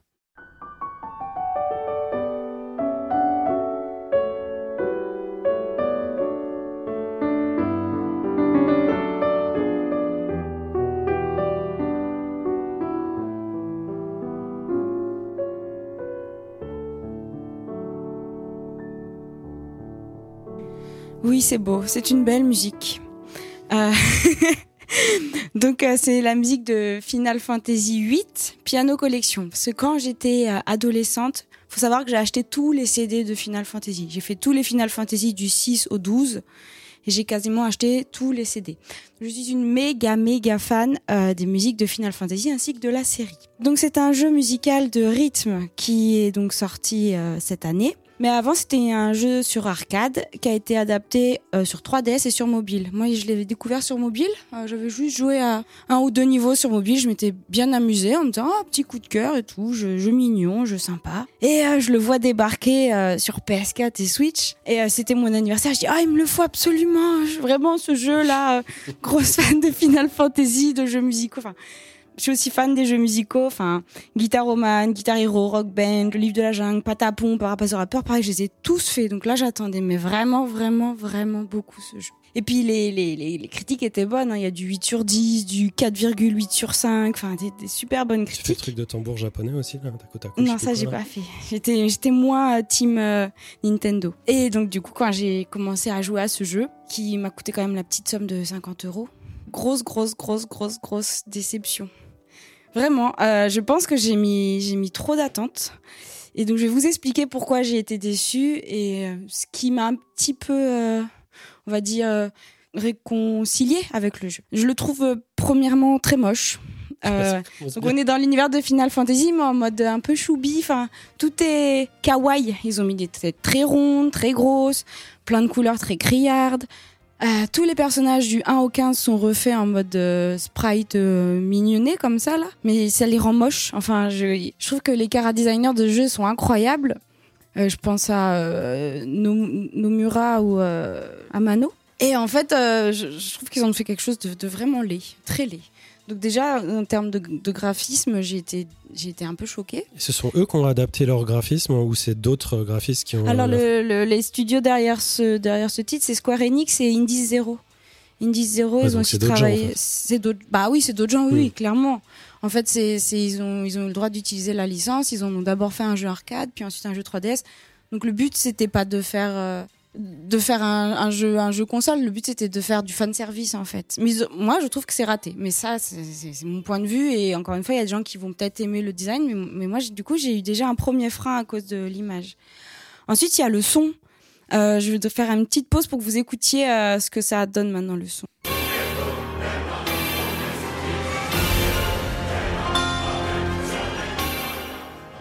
Donc on a une, musique comme ça là qui, qui a la pêche, qui, qui on a envie de, de l'écouter dans un concert de musique symphonique. En fait non, on nous met des, des, des vieux bruitages euh, horribles, euh, rétro. Enfin je, je, ça, pareil, ça m'a complètement fait décrocher. Chaque fois j'avais envie de réécouter les musiques de mon enfance parce qu'encore une fois du 6 au 12 je les ai tous fait réécouter toutes les musiques et pour moi ça me faisait vibrer. C'était vraiment cette, cette émotion très forte qui était ancrée. Ben là on me la retire. On me retire l'émotion à cause des bip bip bip et des des sons qui me stressent. Ensuite, euh, dans le jeu, il y a beaucoup, beaucoup, beaucoup de fan service. On peut avoir des cartes postales, on peut débloquer des titres qu'on écoute, euh, on peut avoir des images. euh, et, encore une fois, comme j'ai pas été prise par le, choix de design du jeu, bah tous ces petits bonus qu'on m'offre, je les, les aime pas, on va dire tout simplement. Mais c'est une carte postale, c'est-à-dire? Bah, par exemple, on- si tu débloques un personnage, tu as la petite carte postale du, du personnage. Si tu finis le, le jeu sans mourir, euh, c'est tel niveau. Juste un JPEG, quoi. Enfin, Ouais, un image JPEG, virtuelle, tout. image, Ah oui, oui, Mais en moche, euh, pas en Mais en moche. Non, Ouais, alors il y a aussi des jolies images. là, Où là, on te reprend le cara design de base. Mais bon, euh, pff, bref. J'ai aussi trouvé le, le, le jeu très répétitif. Alors, euh, il y a plus de 300 niveaux. Ça, par contre, c'est chouette. C'est vraiment très généreux en termes de contenu. C'est vrai qu'il y a quand même, euh, encore une fois, les épisodes du 1 au 15. Euh, on a à peu près une dizaine de niveaux par épisode. Euh, quand on a fini euh, un des niveaux dans sa intégralité, on débloque la vidéo résumée du, jeu qui reprend les images d'origine. Par exemple, on, va avoir Final Fantasy VII résumé en 3 minutes de vidéo qui reprennent les cinématiques du jeu. On revoit le 10, on les revoit tous. Donc ça aussi, c'est- du, fan service qui est une récompense. Alors celle-là, par contre, j'ai adoré cette récompense de pouvoir revoir euh, 3 minutes de vidéo de mes jeux d'enfance. euh, revoir Final Fantasy 9 résumé en 3 minutes avec tous les passages clés euh, des cinématiques. Ça, ça m'a fait du bien, mais, c'était laborieux pour arriver à ce moment-là. Donc, euh, il y a une grosse générosité du jeu. Je pense qu'ils ont respecté les fans en donnant ce qu'ils pouvaient donner. Euh, par contre, les décors sont répétitifs. On... C'est pas les décors liés euh, au moment du jeu. C'est il y aura un décor de caverne, un décor de forêt, un décor de plaine, un décor. euh, Ça va être un peu les, les décors redondants de la série, mais mais mais pas vraiment liées au jeu. Ils ont évidemment refait les boss de certains jeux, mais encore une fois, le design euh, m'a complètement fait détacher euh, de ce moment jou- jouissif que j'aurais pu vivre, mais que je n'ai pas vécu. Voilà, donc euh, encore une fois, euh, je pense que j'avais trop d'attentes. Euh, J'ai mis la barre très haut sur ce que j'espérais. Tu t'es fait avoir, ça arrive. Euh, ça mais, arrive, mais il faut le alors, dire. faut savoir que je suis allée voir les notes de plein de sites de, de- sur le, la Switch, le- la PlayStation 4. Euh, les, les- les avis sont dithyrambiques. Ah c'est oui, que des gens qui surkiffent, qui adorent, qui trouvent ça génial. Et je pense que c'était des gens comme moi qui sont fans de la série et des jeux musicaux et qui ont juste pas eu euh, tous les freins que j'ai dû avoir. Donc, euh, je, mets, mets- je mets juste une alerte en disant euh, si vous voulez tester ce jeu, peut-être euh, déjà demandez-vous si vous aimez les images et si les bip bip en trop vont vous gâcher l'expérience. T'avais rien vu, toi, avant de te jeter de- dedans? T'avais j'avais joué à la version mobile. Et en fait, sur mobile, c'est beaucoup plus supportable quand tu payes 2 euros de jouer à un petit niveau musical pour 2 euros sur mobile dans le train où euh, c'est cool, que tu allumes ta PS4, t'as as tes enceintes à fond, t'as ton, t'as ton image en grand, et tu te dis, mais 50 balles pour. euh, En fait, non. Ariane? Oui, alors euh, j'ai une question. Moi, j'ai joué qu'à Final Fantasy XIV. Et donc euh, là, j'entends dans le fond euh, des, des chansons. Est-ce qu'il y a une option de karaoké? Alors, on peut réécouter les. Quand t'as joué un niveau, tu débloques la musique, et je crois pas que t'aies les paroles. D'accord, parce que ça aurait été cool d'ajouter du coup un, un petit côté karaoké euh, euh, où tu peux Mm. chanter euh, avec les personnages et puis euh, avec les paroles et puis débloquer des niveaux, etc. Peut-être que ça pourrait rendre le jeu moins répétitif. Peut-être. Je sais juste que tu, tu, tu débloques une bibliothèque de musique et là tu peux mettre en playlist ta bibliothèque de musique, mais je crois pas que les paroles apparaissent et que tu puisses chanter par-dessus. Il y a des chansons Pardon, je, je m'incruste euh, violemment. Mais non, mais je découvre, il y a des chansons. Dans Final Fantasy Ouais. XIV, Ah oui, bien oui, sûr, oui. dans les combats contre les boss, dans les raids, euh, t'as des super chansons. ouais. Même avant le, dans le Final 6, dans le Fantasy 8, Ah oui. t'as- oui, Ah, t'as des cool. chansons. Simon?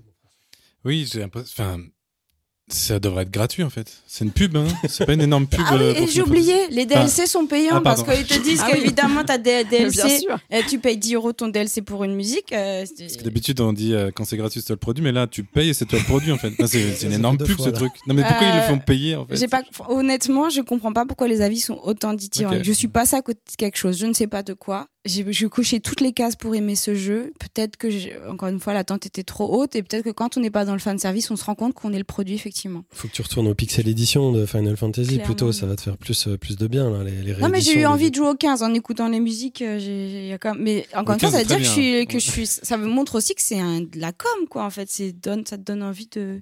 Mais oui, de rejouer. une pub. Et c'est des réorchestrations de Nobuo Uematsu du coup, donc euh, il a donné son accord lui pour ça ou? Ça vient des jeux. Hein. Je, non, c'est les musiques Ah des jeux avec le, sur lesquels tu as réduit le temps. euh, t'as- on t'a mis. Ah oui, parce que du coup, le, le gameplay, c'est une jauge à suivre ou des boutons à appuyer un rythme.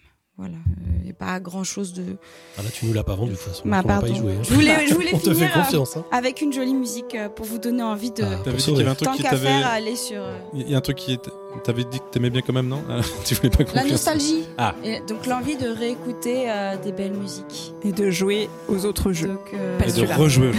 T'as joué à FF15.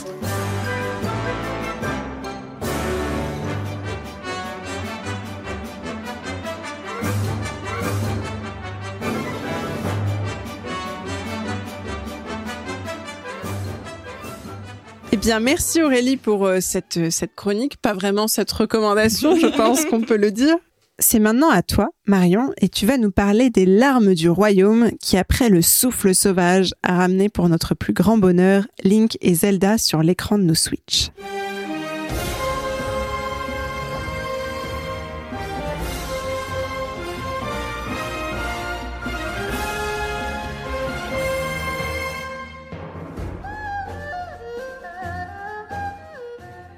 Et d'ailleurs, euh, euh, en t'écoutant, je réalise qu'il y avait un point que je voulais vérifier avant cette chronique et que je n'ai pas vérifié, c'était de savoir quelle était la traduction officielle de Tears of the Kingdom, parce que c'est les, je sais pas si c'est vraiment les larmes du royaume, On a besoin de vu Sébastopol que là, là-dessus. euh, les déchirures, c'est ce que j'ai vu partout, hein, les larmes du royaume.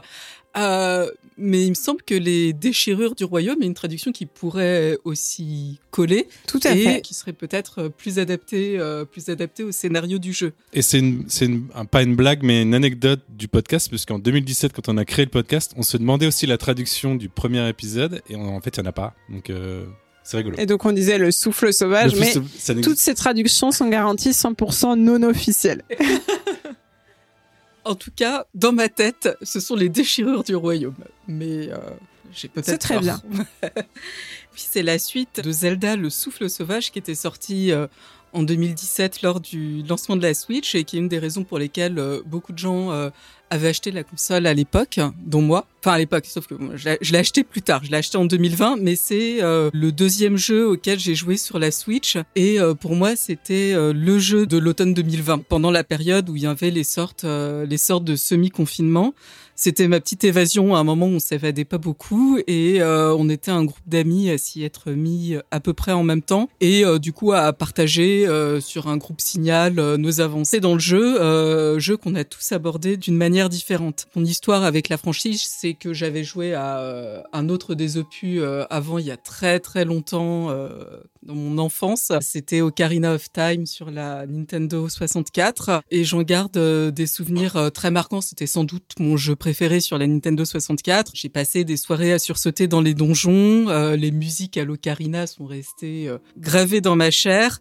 Je jouais avec un ami à l'époque qui était qui avait je crois pas la Nintendo 64 donc qui venait jouer chez moi qui était très investi dans le jeu qui m'avait imprimé un classeur avec les solus pour trouver tous les quarts de cœur du jeu il m'en a toujours manqué un euh, sur un jeu d'adresse euh, le euh, de un concours de tir sur Epona ou un On lance un de appel. pêche On. Donc voilà, Breath of the Wild, c'est un jeu qui était très accessible à des joueurs euh, assez occasionnels qui n'avaient pas joué depuis longtemps. Il n'y avait pas besoin d'être un cador pour s'amuser et euh, être pris dans la jubilation d'espace où n'importe quoi pouvait se cacher euh, n'importe où, même dans des coins du jeu qui semblaient a priori banals. Et c'est euh, un plaisir qu'on retrouve dans euh, Tears of the Kingdom, même si la carte est en partie euh, réutilisée en étant plus étendue sur plusieurs couches. Pour moi, c'était quelque chose qui était euh, pas vraiment problématique et c'est un peu comme euh, mettre ses chaussons et enlever son soutien-gorge quand on rentre à la maison. On est content de le faire et euh, je connaissais pas cette carte assez par cœur pour euh, m'ennuyer. Même si de ci de là, je me souvenais de passages du jeu type euh, il y a une étable après ce pont ou ah, bah c'est dans ce village-là que j'arrive.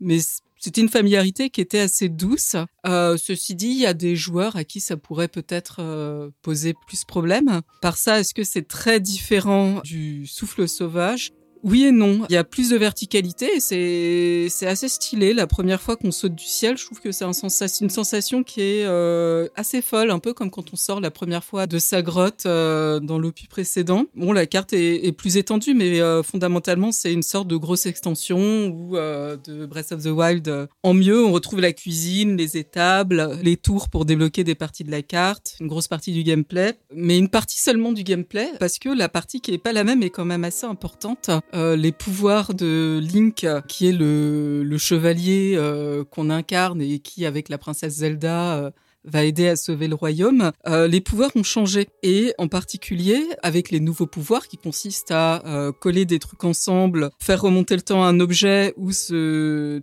télétransporter à travers les structures au-dessus de notre tête, on peut faire plein de choses. On peut construire des véhicules, des ponts, des plateformes, on peut customiser des armes, etc. Et c'est vraiment très fun. Il y a toujours plein de manières différentes. euh, de résoudre euh, un même problème. Le jeu fait vraiment appel à la créativité du joueur. Des fois, on est très content parce qu'on se dit qu'on a réussi à contourner un obstacle euh, d'une façon qui était peut-être pas prévue par les développeurs du jeu, alors qu'en vrai, probablement que si. Mais je trouve que c'est vraiment une réussite, même si c'est peut-être un petit peu galère à prendre en main au début, mais pas très longtemps. Sur les armes, on garde aussi un trait important de Breath of the Wild, à savoir que la durée vie des armes est pas illimitée, ce qui peut avoir un côté frustrant quand euh, notre arme préférée se casse euh, toujours un petit peu trop tôt. Et en même temps, comme on a plein de possibilités pour euh, les créer ou les customiser, ça compense un peu cette, cette frustration et ça oblige à varier sa manière de jouer. Et au-delà des armes, on trouve plein de nouvelles manières rigolotes de se battre en attachant des choses à nos flèches, à nos boucliers, en construisant des pièges. Donc on a l'impression d'avoir beaucoup d'agentivité euh, de ce point de vue-là. Je pense aussi qu'on retrouve encore plus fort la sensation de liberté qu'on avait sur le premier volet. On peut suivre la quête principale, faire des quêtes annexes, on peut se balader. Et en général, quand on commence à faire quelque chose, il est difficile de pas se laisser déconcentrer par le jeu et de se retrouver à faire euh, complètement autre chose. Donc on veut suivre une quête, on se retrouve à aider quelqu'un sur la route en se disant bon c'est un petit détour, c'est rien du tout. Puis euh, on descend de son cheval, on voit un petit temple au loin, on va faire le petit temple. Mais une fois qu'on a fait le petit temple, on veut activer une tour, euh, on monte dans la tour, on descend de la tour, on tombe sur un autre lieu qui a l'air intéressant et de fil en aiguille, au bout d'une heure, on n'a pas du tout avancé sur la quête qu'on voulait faire au départ. On est à l'autre bout de la carte. Notre cheval, euh, on l'a complètement oublié et on est en train de cuisiner en haut d'une montagne. Euh, le jeu est toujours euh, toujours splendide. Rien pour moi, pas vraiment de changement de ce point de vue-là. Le premier volet l'était déjà. Peut-être un petit peu plus dur. J'ai l'impression de me faire euh, beaucoup plus facilement par n'importe quel euh, monstre que je trouve. Le jeu est, est très vaste, hein. il y a un côté euh, un petit peu infini. Euh, je sais pour ma part qu'il sera jamais terminé à 100%. Et j'essaierai pas, mais je sais qu'il y a des joueurs qui aiment rechercher ça et je pense qu'ils en auront vraiment pour leur argent. L'autre point euh, qui m'avait assez marqué sur le jeu, c'est l'aspect euh, communautaire autour du jeu. Même si c'est un jeu où on joue, euh, c'est pas un jeu multijoueur, on joue seul. Il y a par exemple une flopée de euh, vidéos YouTube qui vont être des tutoriels pour faire tel ou tel passage, ou des recensements de trucs et astuces, ou des joueurs qui vont vouloir partager une manière originale dont ils ont fait telle ou telle chose. Et euh, je trouvais que ça faisait aussi partie de la richesse du jeu, bah, justement de dire que même si c'est pas un jeu multijoueur, on est on n'est pas tout seul euh, dans cette expérience. Et, et toi, du, du coup, tu les as, tu les as utilisées ces, ces vidéos pour, pour progresser ou t'en as eu besoin ou tu les as découvertes après ton aventure? De ci de là.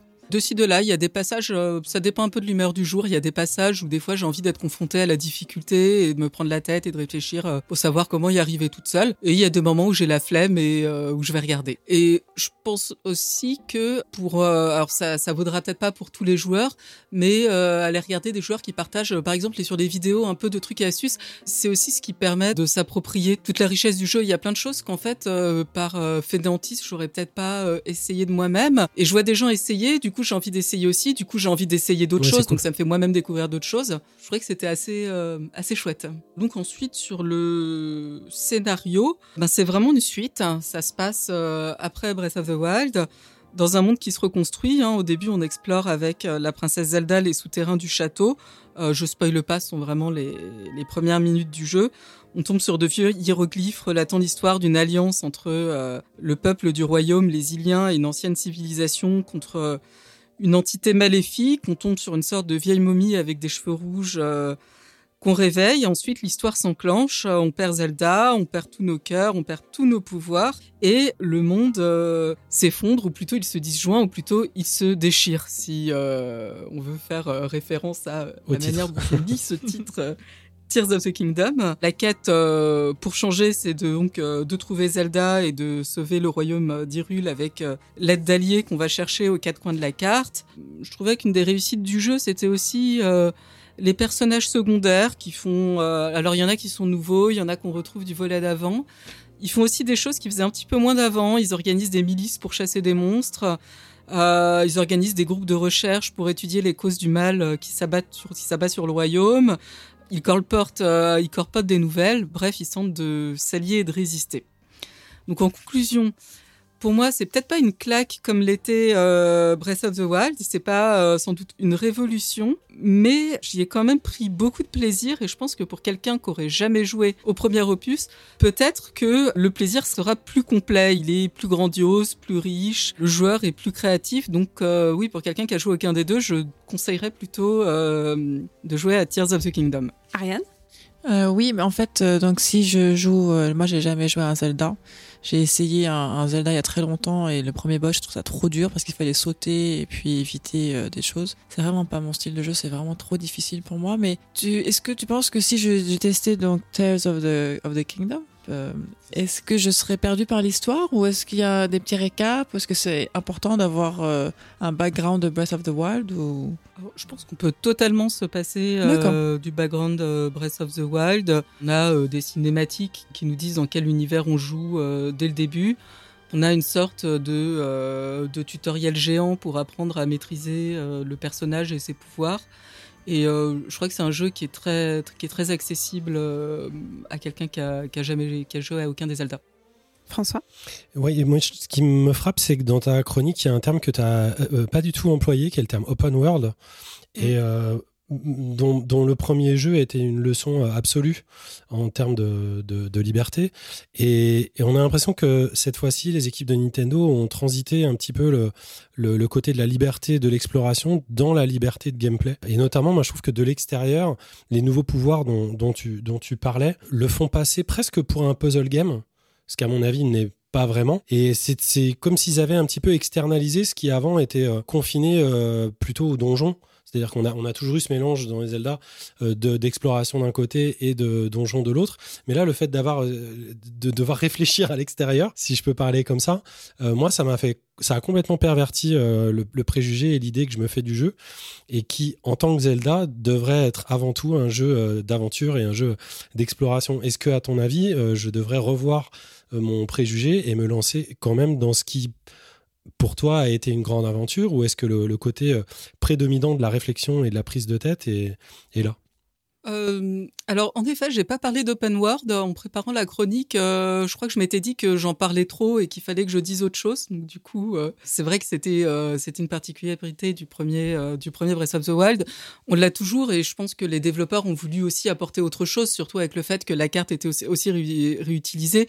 Donc la question c'est de savoir comment comment le jeu va se différencier va se différencier de l'autre et euh, ses nouveaux pouvoirs. C'est une autre manière euh, d'explorer le monde euh, et ce qu'on peut y faire. Et oui, c'est vrai que euh, ce, ce, côté euh, je construis, je résous des énigmes, mais un peu un peu extériorisé. Mais je trouve Enfin, ça va dépendre du joueur, mais je trouve qu'on, moi, ça, je suis contente de réexplorer la carte. En fait, je le retrouve euh, l'open world et l'exploration. Je l'ai encore sur ce volet-là. Donc pour toi, l'ajout la, la, la, de la physique dans le gameplay, en tout cas de beaucoup plus de physique, puisqu'il y en avait déjà avant, ça n'a pas été un tue-l'amour euh, sur l'aventure. Pas du tout. Ok.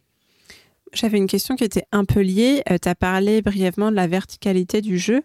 Moi, j'ai pas du tout joué à Tears of the Kingdom, euh, mais d'après ce que j'avais compris, il y a des il y a des îles volantes, c'est ça? Exactement. Euh... Et, et, cet aspect-là, il, il, est, il me paraît ouf. J'ai l'impression que je vais jouer un mélange de Zelda et du Château dans le ciel. Est-ce que tu peux nous en dire un tout petit peu plus?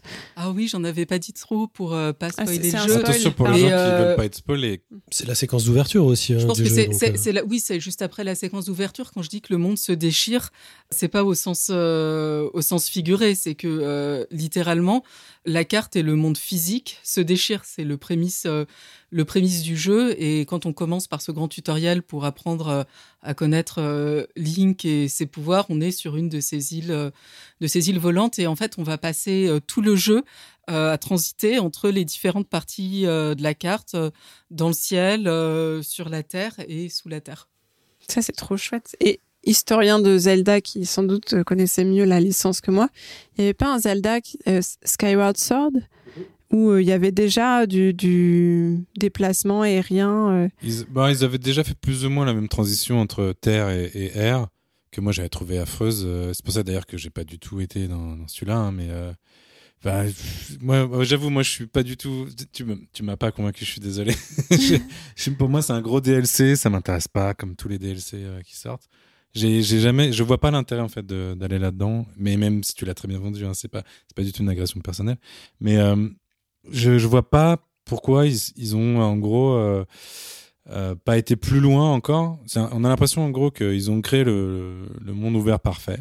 C'était vrai à l'époque. Ensuite, bon, il y a d'autres mondes ouverts qui ont peut-être remis en cause leur euh, le côté parfait.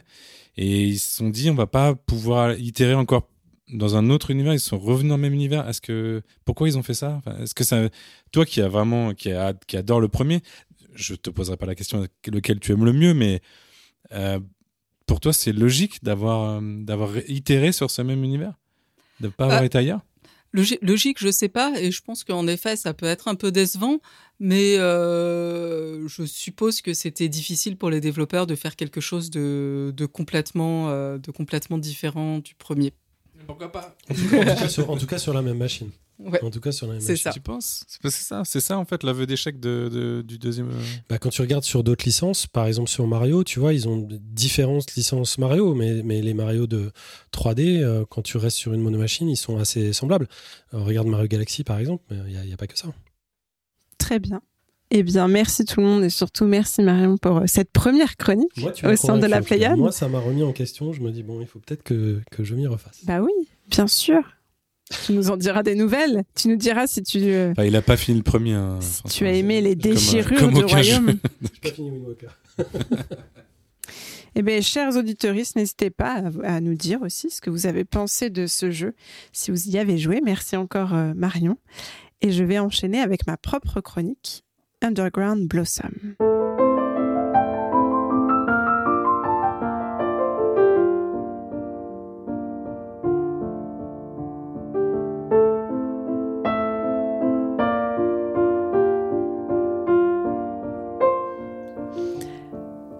Aujourd'hui, je voulais vous parler des marronniers.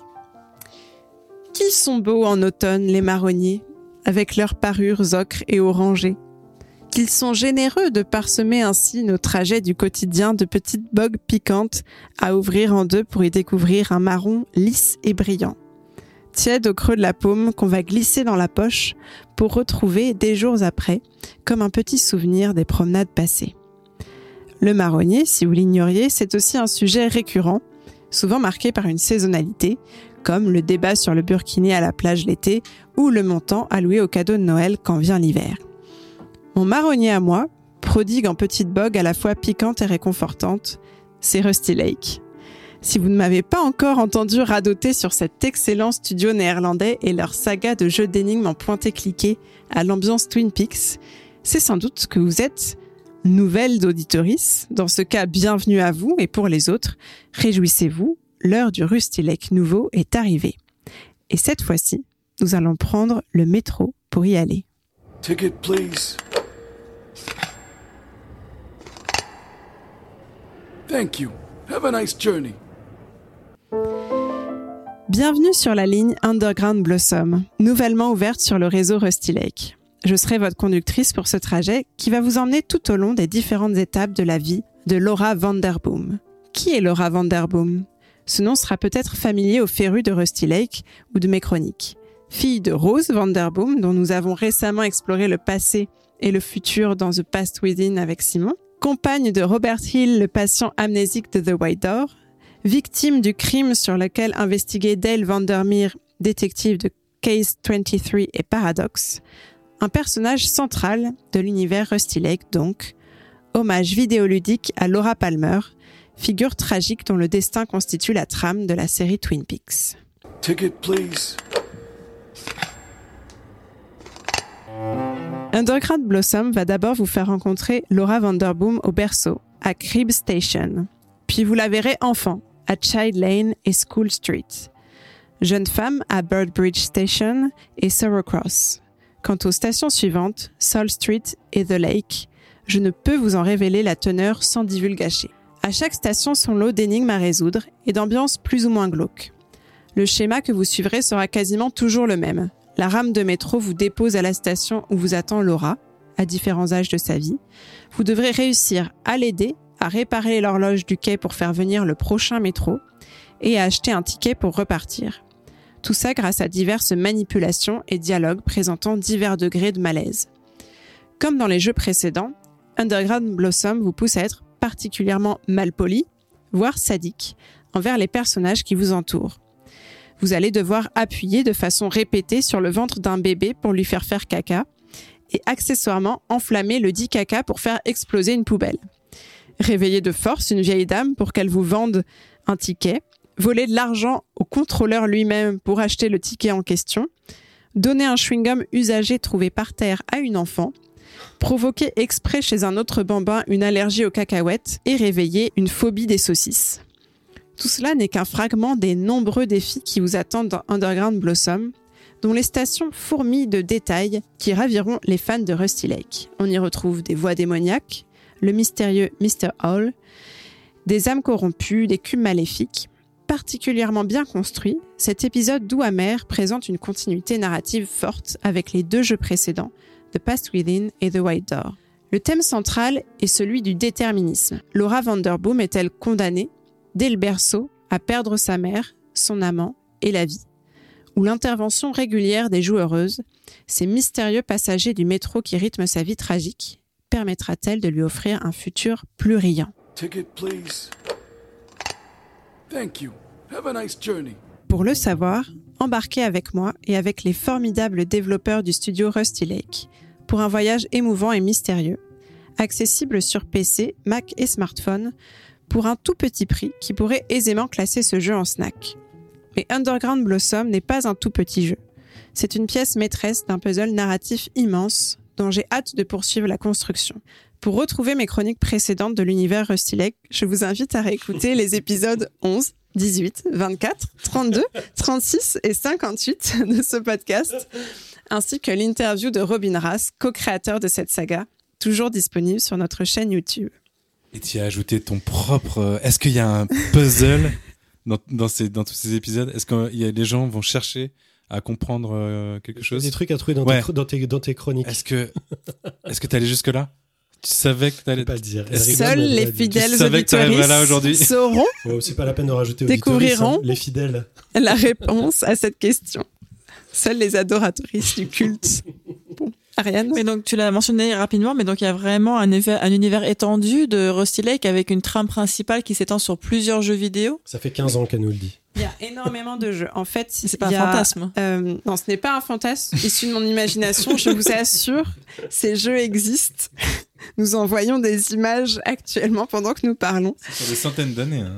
C'est, mais en fait, euh, Rusty Lake, au départ, c'était des hommes des cavernes qui gravaient des petits cubes et des petites chouettes dans la pierre, dans les grottes, et ça s'est poursuivi jusqu'à aujourd'hui. Euh, non, plus euh, plus sérieusement, c'est donc un studio néerlandais super que j'avais j'avais eu la chance d'aller les voir à Amsterdam d'ailleurs, où j'avais ramené du gouda. Bref. Et ils ont toute une saga de jeux, de très nombreux jeux. Je ne sais pas à combien ils sont maintenant, mais au moins une vingtaine, qui sont divisés en deux. En fait, on a les jeux euh, premium qui sont payants, euh, qui font, euh, on va dire, entre une et, et, trois heures maximum, mais qui sont quand même à petit prix, environ euh, 5-6 euros. Et plein de petits jeux gratuits. Euh, qui s'appellent les Cube Escape, euh, qui reprennent les mêmes mécaniques de pointer cliquer, d'univers un peu malaisant, les mêmes personnages, mais qui sont beaucoup plus courts. Et on suit principalement l'histoire de toute une famille sur des générations, euh, la famille Vanderboom, avec voilà plein de plein de personnages récurrents et étranges, une vraie continuité narrative, beaucoup beaucoup beaucoup d'éléments cachés.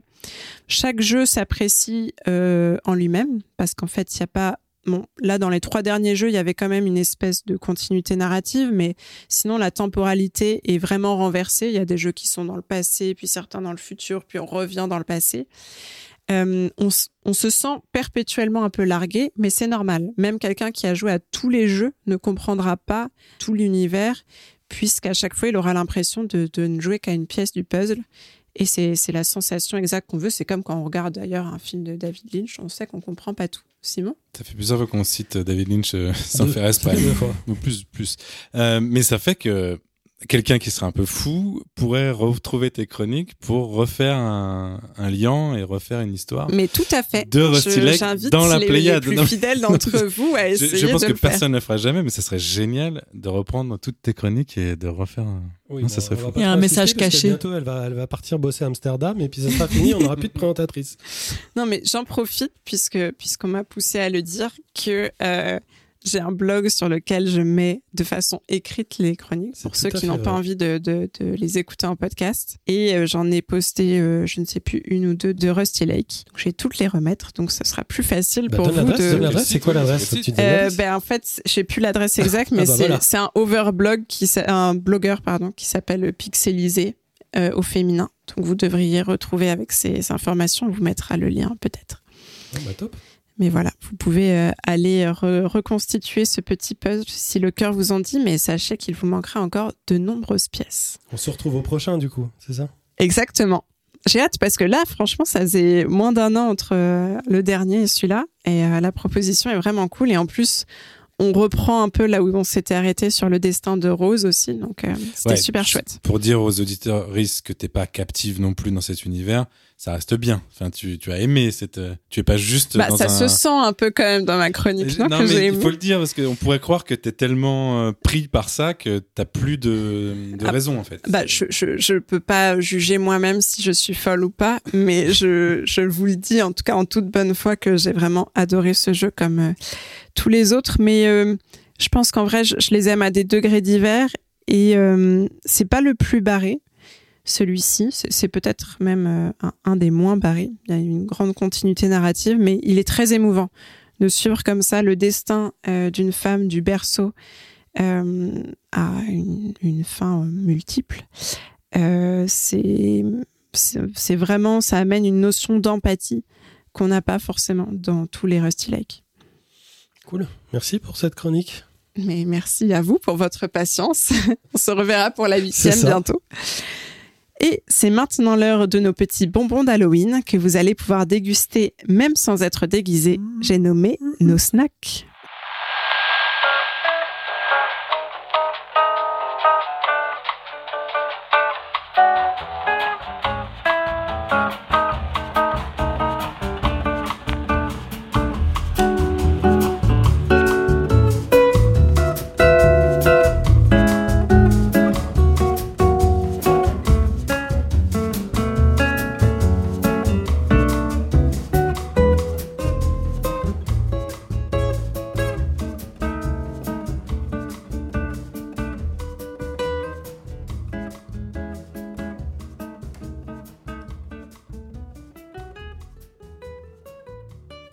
Commencer par toi, Ronan, et un jeu d'art expérimental.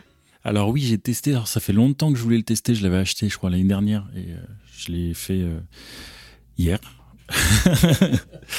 c'est euh, Strange Night. Alors c'est un jeu créé par Bill Viola. C'est un artiste contemporain vidéaste qui a rempli le Grand Palais, etc. C'est vraiment un grand monsieur. Et, du coup, ça m'intriguait parce que c'était vraiment un, un artiste contemporain très reconnu, très réputé, qui s'est mis à faire un jeu vidéo. Donc avec Sony euh, Interactive. Donc il a été, je pense, aidé euh, à développer son. C'est plus une expérience un peu sensorielle où on retrouve ses vidéos parce que c'est un artiste qui fait beaucoup de vidéos. Et euh, donc on se balade, c'est en vue FPS, on se balade avec un rythme très lent, avec des vidéos qui apparaissent à mesure qu'on avance dans le dans, dans, dans l'univers. Ça vaut, ça vaut, ça coûte pas très cher. Je crois que c'était 2,99€ ou un truc comme ça, je sais plus. 4 euros peut-être. Et bon, voilà, faut, faut, faut être patient parce qu'il faut vraiment rentrer dans le, le, le travail du son est, est assez chouette. Il y a une immersion euh, très art contemporain. Faut, euh, faut- ça, ça reste un jeu d'art contemporain, mais l'expérience est très intéressante. Ah, je suis- VR C'est en VR Euh, non, non, je Non. crois pas. Je crois Ah pas ouais. que ça soit sur VR. PS4 et PS5. ouais. Et, et PC aussi. Euh, Euh, et sur PC PC, aussi, ouais. ouais. C'est dommage que Vlad soit pas là. J'aurais bien aimé avoir son avis euh, sur la question. Moi, je l'ai pas faite euh, l'expérience, mais comme beaucoup, peut-être même d'ici autour de cette table, j'ai déjà vu. euh, Faut s'accrocher, hein, J'ai déjà vu des, très, des- très lent. des expos de Beat Viola. Et tu... oui, c'est violent, tu dis? C'est- Enfin, très lent. Ah, c'est lent. Du coup, c'est euh, faut, Faut s'accrocher dans la faut s'accrocher parce que c'est faut rentrer dedans. Mais une fois qu'on est pris par l'univers de Viola, euh, que je connaissais juste à travers ses vidéos. quoi. D'ailleurs, c'est beaucoup de vidéos de qui, qui qu'on- que j'avais déjà vues euh, Ah ouais. en expo. Ah, ouais. c'est des reprises c'est de- quasiment c'est quasiment son, toutes ces œuvres qui en fait dans le jeu on peut s'arrêter réfléchir enfin ils appellent ça réfléchir t'appuies sur un, un bouton et là les vidéos apparaissent et elles ont D'accord. et tu et chaque vidéo qui apparaît tu débloques un succès donc t'en as, t'en- as je crois une soixantaine je crois à débloquer un truc comme ça C'est cool, hein, un succès Bill Viola, c'est classe dans ta console. Je trouve ça chouette qu'il s'y mette. Je me demande pourquoi il a fait ça. Je me demande si c'était à l'occasion d'une une exposition ou quoi. Et euh, mais en tout cas, l'ambiance, tu citais te, Lynch tout, à l'heure, mais Oui, euh, c'est très Lynchien. Mais, mais ça vaut le coup, ça vaut le coup pour euh, vivre un peu d'autre chose, je pense. Merci Ronan. Et Ariane, tu poursuis avec un jeu où celui qui perd gagne. Mais oui, qui perd gagne. Donc, euh, pour ceux qui ne le savent pas, je suis un peu comme Monica dans Friends, c'est-à-dire que je suis une maniaque compulsive et j'aime ranger les choses. Et à la maison, parfois, il n'y a pas assez de choses à ranger. Et donc, j'ai trouvé le jeu Je parfait. confirme, le... Ariane est déjà venue ranger chez moi. Oui, c'est vrai. c'est vrai. C'est vrai, quand elle était enceinte, elle pouvait pas le faire. Je l'ai fait pour elle. Parce que j'adore ça.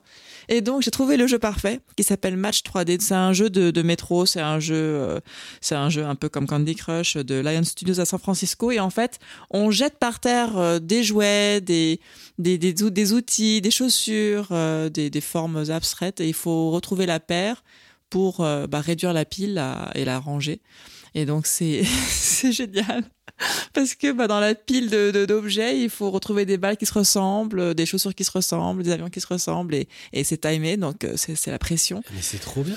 Et, et c'est, c'est, mais c'est à la fois très euh, cathartique en fait parce que bah tu fais, tu mets de l'ordre dans ta vie et, euh, et c'est, c'est génial. Et puis et t'as des cadeaux. On dirait un Candy Crush un peu anarchique euh, comme oui, ça. oui, oui. C'est oui. génial. Mais et plus tu ranges des trucs, tu vois, et tu fais des paires. Ah là, non, jouez pas à ça. Ça, c'est un vortex. ben j'ai mis une Ça copine, j'ai mis une copine dessus.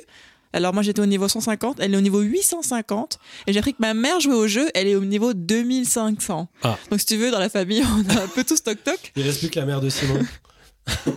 Non, mais mon père est fan de Candy Crush, donc je vais, je Ah, vais matchs lui 3D, c'est provoquer génial. une Bon. nouvelle addiction. Il y a un peu de publicité si on est connecté à internet, mais on peut jouer sans être connecté à internet. Et, on- et il faut dire aux auditoristes que c'est hyper beau en plus. Enfin, je veux dire, Oui, c'est oui, gros, oui, c'est oui. Alors ça chauffe un peu Crush, le mais téléphone. C'est oui. mieux sur iPad parce qu'on voit mieux les objets. C'est bien Donc pour ça c'est l'hiver. un petit truc. Ça chauffe Oui, le téléphone. tout à fait. Et puis tu as des niveaux euh, infinis avec des objets infinis. T'as même de la nourriture. Faut ramasser les bons bâtonnets de glace, tout ça. Enfin, c'est super. Moi je, je trouve euh, voilà un grand bonheur à jouer à ce jeu. Eh ben, merci beaucoup, Ariane, pour cette découverte. Et Simon, tu vas nous parler d'un jeu de dessin. Oui, ça s'appelle Draw. C'est l'histoire d'un écolier qui doit faire le deuil de la perte d'un être cher. Et pour ça, il invente un monde qu'il dessine sur son cahier. Donc, euh, vous voyez un beau cahier d'écolier. En se personnifiant dans un personnage en fil de fer. Vous allez contrôler ce personnage en l'aidant à avancer dans des niveaux de plateforme et en dessinant les éléments qui vont permettre justement d'avancer sur ces plateformes. Donc on dessine les éléments du décor. Ça se joue assez bien la souris, parce que hélas je n'ai qu'une souris, mais ça doit être hyper agréable d'y jouer avec un pad et un crayon. L'histoire est hyper agréable, euh, elle, se, elle se suit euh, très bien pour les, euh, le- la bonne heure qu'il vous faudra pour, pour terminer l'aventure. Et le Je- bonheur. La bonheur et le bonheur. La bonne heure et le bonheur. Je vous conseille vraiment ce, ce petit jeu mignon, entièrement gratuit, disponible sur Steam, qui est vraiment bien placé pour être le snack d'or 2023 dans la catégorie, catégorie gratuite, parce qu'on sait qu'il y a d'autres catégories, hein, les catégories à 30 euros, que- qui, qui- Avec un seul compétiteur. dans laquelle, dans catégorie. laquelle il ne rentre pas. Mais voilà, c'est c'est très touchant. C'est une seule personne qui a fait le jeu euh, et euh, il avait, à mon avis, des choses à raconter sur le deuil. C'est un très beau snack, mais rappelle-toi qu'il y a saut de canton dans la course, donc je ne sais pas si tu pourras gagner Il le faut prix arrêter du avec snack saut de canton. Je l'ai déjà dit en introduction de ce podcast. Eh bien, merci beaucoup, Simon. Et on va terminer ces snacks avec toi, François, et un thriller canin. That Which Gave Chase, littéralement ce qui a donné la chasse ou la poursuite, je sais pas trop comment on peut traduire ça. Ça a été développé par le, norvégien Aslak euh, Karlsson Oglid, je sais pas si ça se prononce comme ça, et c'est sorti euh, en juin euh, cette année là sur PC. C'est un, un thriller expérimental et narratif qui se déroule dans les vastes étendues gelées de l'Arctique. Dans l'impôt d'un musher, on doit manœuvrer nos chiens de traîneau sur un terrain périlleux guidé par un, un étranger bizarre qui nous promet une grande récompense si on arrive tous les deux sains et saufs à destination. Un scientifique donc qui cherche à retourner à l'expédition qu'il a dû abandonner et on ne sait pas trop pourquoi. Dans notre inventaire, on dispose d'une lanterne bang ballante pour s'éclairer vaguement, d'un fusil pour se protéger, parfois chasser, et deux autres objets que je ne vais pas vous, révéler vu la rapidité du jeu. Le feu qui crépite, les craquements des glaciers, le vent qui siffle, les arbres qui bougent, les pas dans la neige, bref. Tous les sons démultiplient l'ambiance mystérieuse du graphisme pixelisé et minimal. Et l'effet de Dame Nature plus grande et plus forte que nous euh, fonctionne très très bien. Bref, c'est un jeu extrêmement bizarre, dans lequel on perd ses repères sur ces grandes étendues blanches, bleues ou noires, selon la position du soleil dans le ciel, et qui nous rapproche parfois du thème de la folie. Je me souviens plus si on a encore d'ailleurs le droit d'évoquer Lovecraft à partir du moment où il n'y a pas de tentacules, mais sachez que l'ambiance y est assez lourde. Euh, c'est joliment fait, c'est plein de pixels. Le jeu fait d'ailleurs partie de la compilation euh, Haunted PS1 Demo Disc, dont on avait déjà parlé avec Vlad et qui reprend les, codes graphiques de la première PlayStation. La conduite du traîneau à chien à la première personne est, basée sur une physique plutôt sympathique. On dirait un jeu de glisse la plupart du temps. Par contre, euh, bah, ça parle pas et c'est pas toujours simple de conduire en regardant les textes en dessous. On peut aussi marcher dans les steppes enneigées, parfois de manière très radicale, avec une vue réduite à, à quoi, à 5-10%. Parfois en forêt, attaqué par des élans en furie. Et même si au final, c'est l'homme qui reste un loup pour l'homme définitivement. J'avais voulu vous parler de Red Lantern en 2020, mais cette fois-ci, j'avais pas passé à côté de celui-ci. Même si ça fait un peu flippette, ça passe bien. L'ambiance est posée et on se sent incroyablement seul sur cette petite bouillie de pixels solidaires et enneigés. Une bonne petite expérience sur PC donc ou Steam Deck, entièrement en anglais, une petite heure de jeu pour euh, un petit peu plus de 5 euros. Merci François. Et on va maintenant passer au dernier segment de cette émission, à savoir les quartiers libres, nos super recos hors jeux vidéo.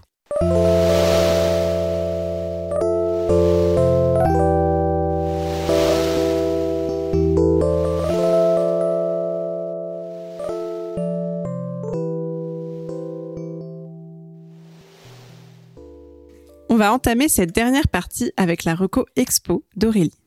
Donc euh, Marocco, c'est à la fois celle d'un musée et d'une expo temporaire. C'est le musée Cernucci, qui est sur les arts asiatiques.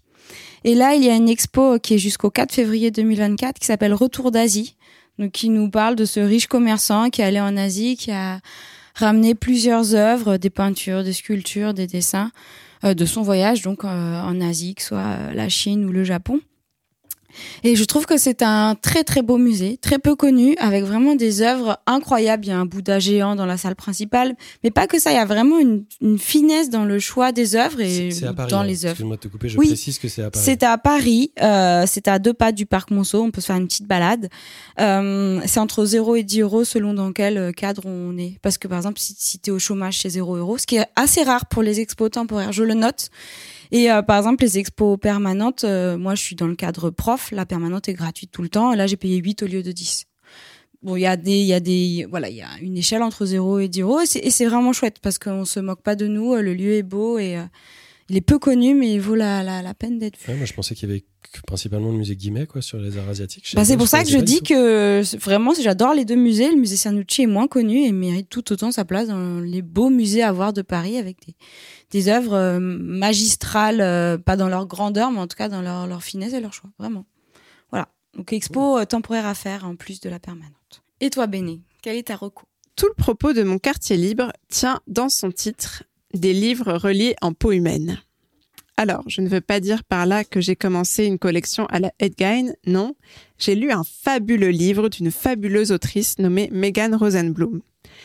Euh, Megan Rosenblum, c'est une bibliophile avertie, bibliothécaire en Californie et directrice d'un vaste projet de recherche sur la bibliopégie anthropodermique, c'est-à-dire donc les fameux livres reliés en peau humaine. Elle les traque aux quatre coins de la planète et elle les analyse à l'aide d'un procédé chimique novateur pour déterminer s'ils sont bien, oui ou non, reliés avec de la peau humaine. Au-delà de cet aspect analytique, chimique, son projet et ce livre soulèvent des questions historiques, sociales et médicales passionnantes. Saviez-vous, par exemple, que plusieurs témoignages s'accordent à dire qu'il y avait en France, pendant la Révolution, une tannerie de peau humaine à Meudon pour se faire des petites vestes et des petits pantalons en peau de noble? Ou encore que de nombreux médecins du 19e siècle et début du 20e payaient des pilleurs de tombes, voire des assassins, pour se procurer des cadavres pour leur dissection. À travers ces anecdotes et plusieurs exemples de livres anthropodermiques ayant appartenu à des personnages peu recommandables, l'autrice élabore un récit à la croisée de l'intrigue universitaire et de la curiosité médicale qui revient sur le rapport problématique qu'a pu entretenir la médecine avec les classes défavorisées. Parce que, spoiler alert, les livres liés en peau humaine le sont rarement avec de la peau de riche. Le tout avec un style passionnant, drôle et même parfois émouvant. C'est sans doute l'une de mes lectures préférées de 2023 et je ne peux que vous inviter à vous procurer ce livre disponible aux éditions B42. Attention, âme sensible, s'abstenir. Ah bon? Oui, il y a quand même des descriptions Me dis pas que c'est pas vrai. un petit peu explicites. Euh, voilà, des violences médicales, etc. Mhm. Mais vous vous en doutez, le, le titre lui-même est un peu un, un trigger warning. François, c'est à toi. Ah oui, c'est moi. Tu vas nous parler de danse. Musique Ah, moi, je voulais vous parler de Age of Content de la Horde, euh, que, qui était un spectacle que j'ai vu au théâtre du Châtelet. J'avais pas encore vu le travail de ce collectif dont on m'avait pourtant beaucoup parlé. Et le moins qu'on puisse dire, c'est que j'ai vraiment pas été déçu. La Horde, c'est une compagnie de danse qui existe depuis 2011, qui est dirigée par Marine Brouty, Jonathan de Brouwer et Arthur Harel, et qui emploie une troupe de danseurs aussi diverses que phénoménaux dans leur personnalité et leur générosité de mouvement. Age of Content, c'est une pièce composée de quatre tableaux principaux que je vais pas vous dévoiler pour pas vous gâcher la surprise, mais qui s'étendent dans une énergie absolue et impressionnante. C'est inspiré essentiellement par la consommation et l'existence de ce qu'on appelle tous les dix ans la nouvelle génération contemporaine. On retrouve donc des références multiples, des émeutes aux comédies musicales, de la sexualité aux jeux vidéo, de l'ultra-exposition des réseaux à la disparition de la pensée.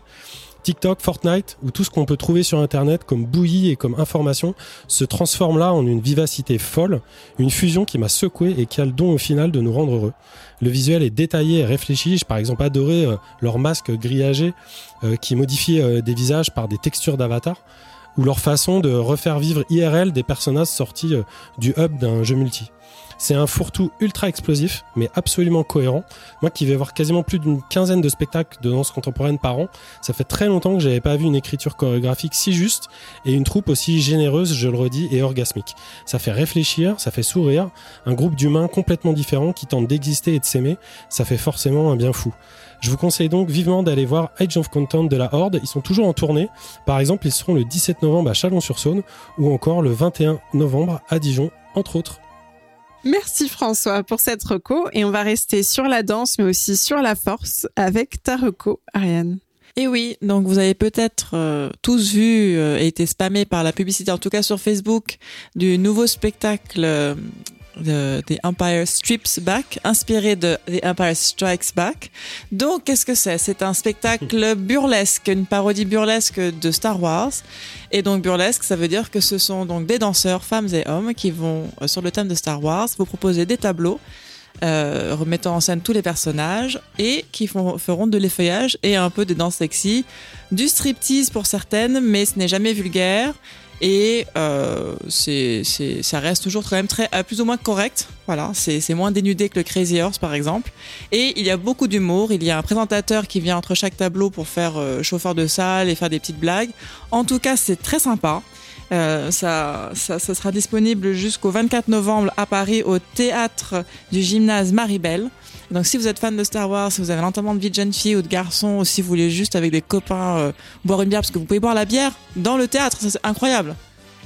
Vous êtes dans une pièce magnifique du Moulin Rouge avec une la bière. cantina, quoi. Et normal. voilà, c'est ça. Et vous cantina, avez, ouais. euh, je sais pas, Princesse Léa qui vous fait euh, une lap dance incroyable euh, sur R2D2.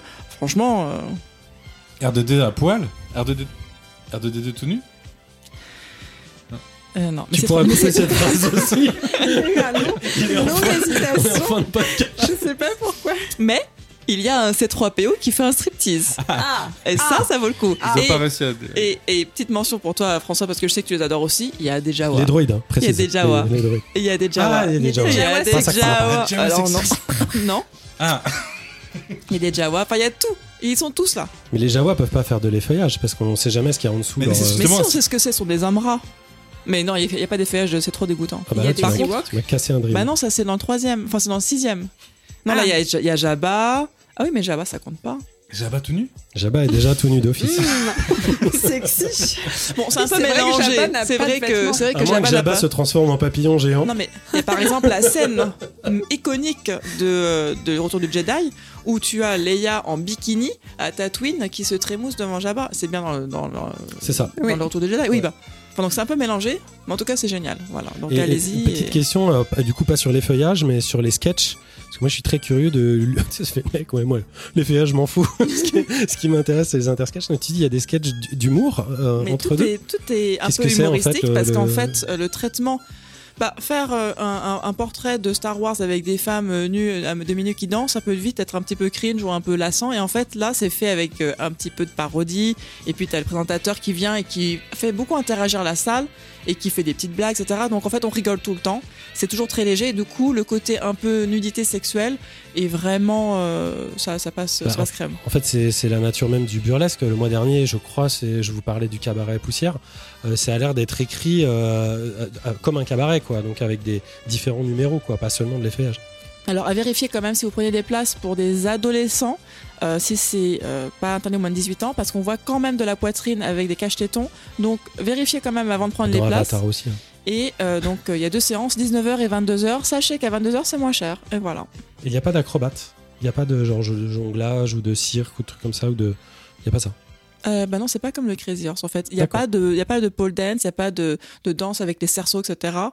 Il y a quand même des, des danseuses qui sont très, euh, très, très, très douées en gymnase, euh, qui font, enfin en gymnastique, qui font des, elles ont des corps incroyables. Mais dans mon souvenir, non. Et Mais donc, par il a- contre, il manipulation du de sabre laser, Il incroyable. y a beaucoup de make-up aussi, quoi, des monstres ou des trucs comme ça. ce- Oui, ok. On enchaîne, on enchaîne. Non, t'as raison. Eh ben merci beaucoup Ariane.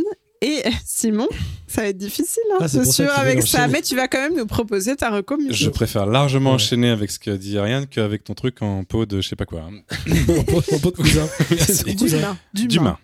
Vous connaissez peut-être Blonde Redhead, car vous aimiez le rock psyché en 1995, date Oui. de sortie de leur premier album, ou bien vous les connaissez peut-être des années 2000, ou leur transition vers une musique plus pop, ou bien les connaissez-vous car une de leurs chansons est devenue un tube mondial quand la série Rick and Morty en a fait la BO d'un de ses épisodes les plus mémorables.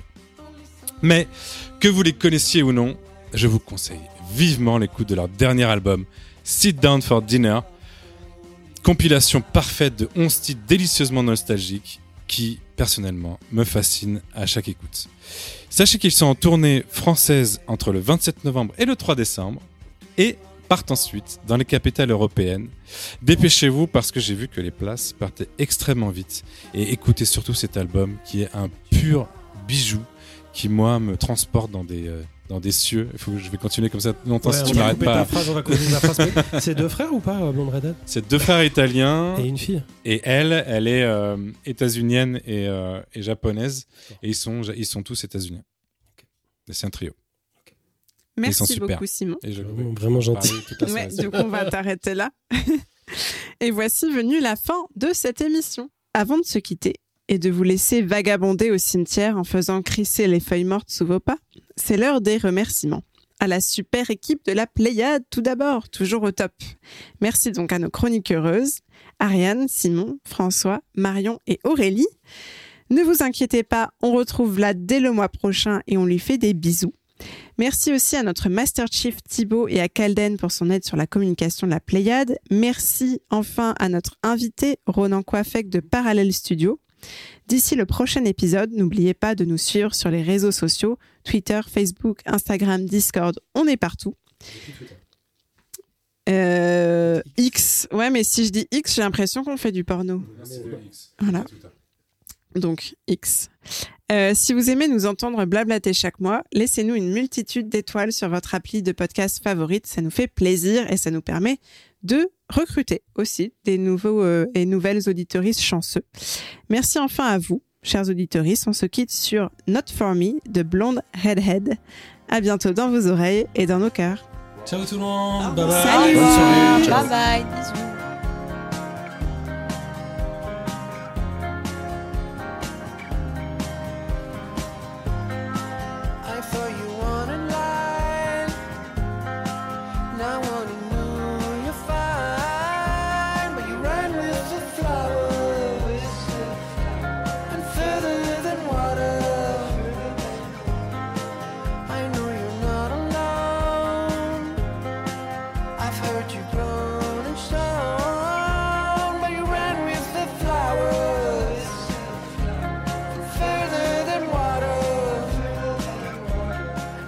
Ils une ont question inventé le théâtre numérique Est-ce qu'il faut qu'on rajoute théâtre numérique Non, ça n'a rien à voir avec le théâtre numérique, c'est de la danse contemporaine.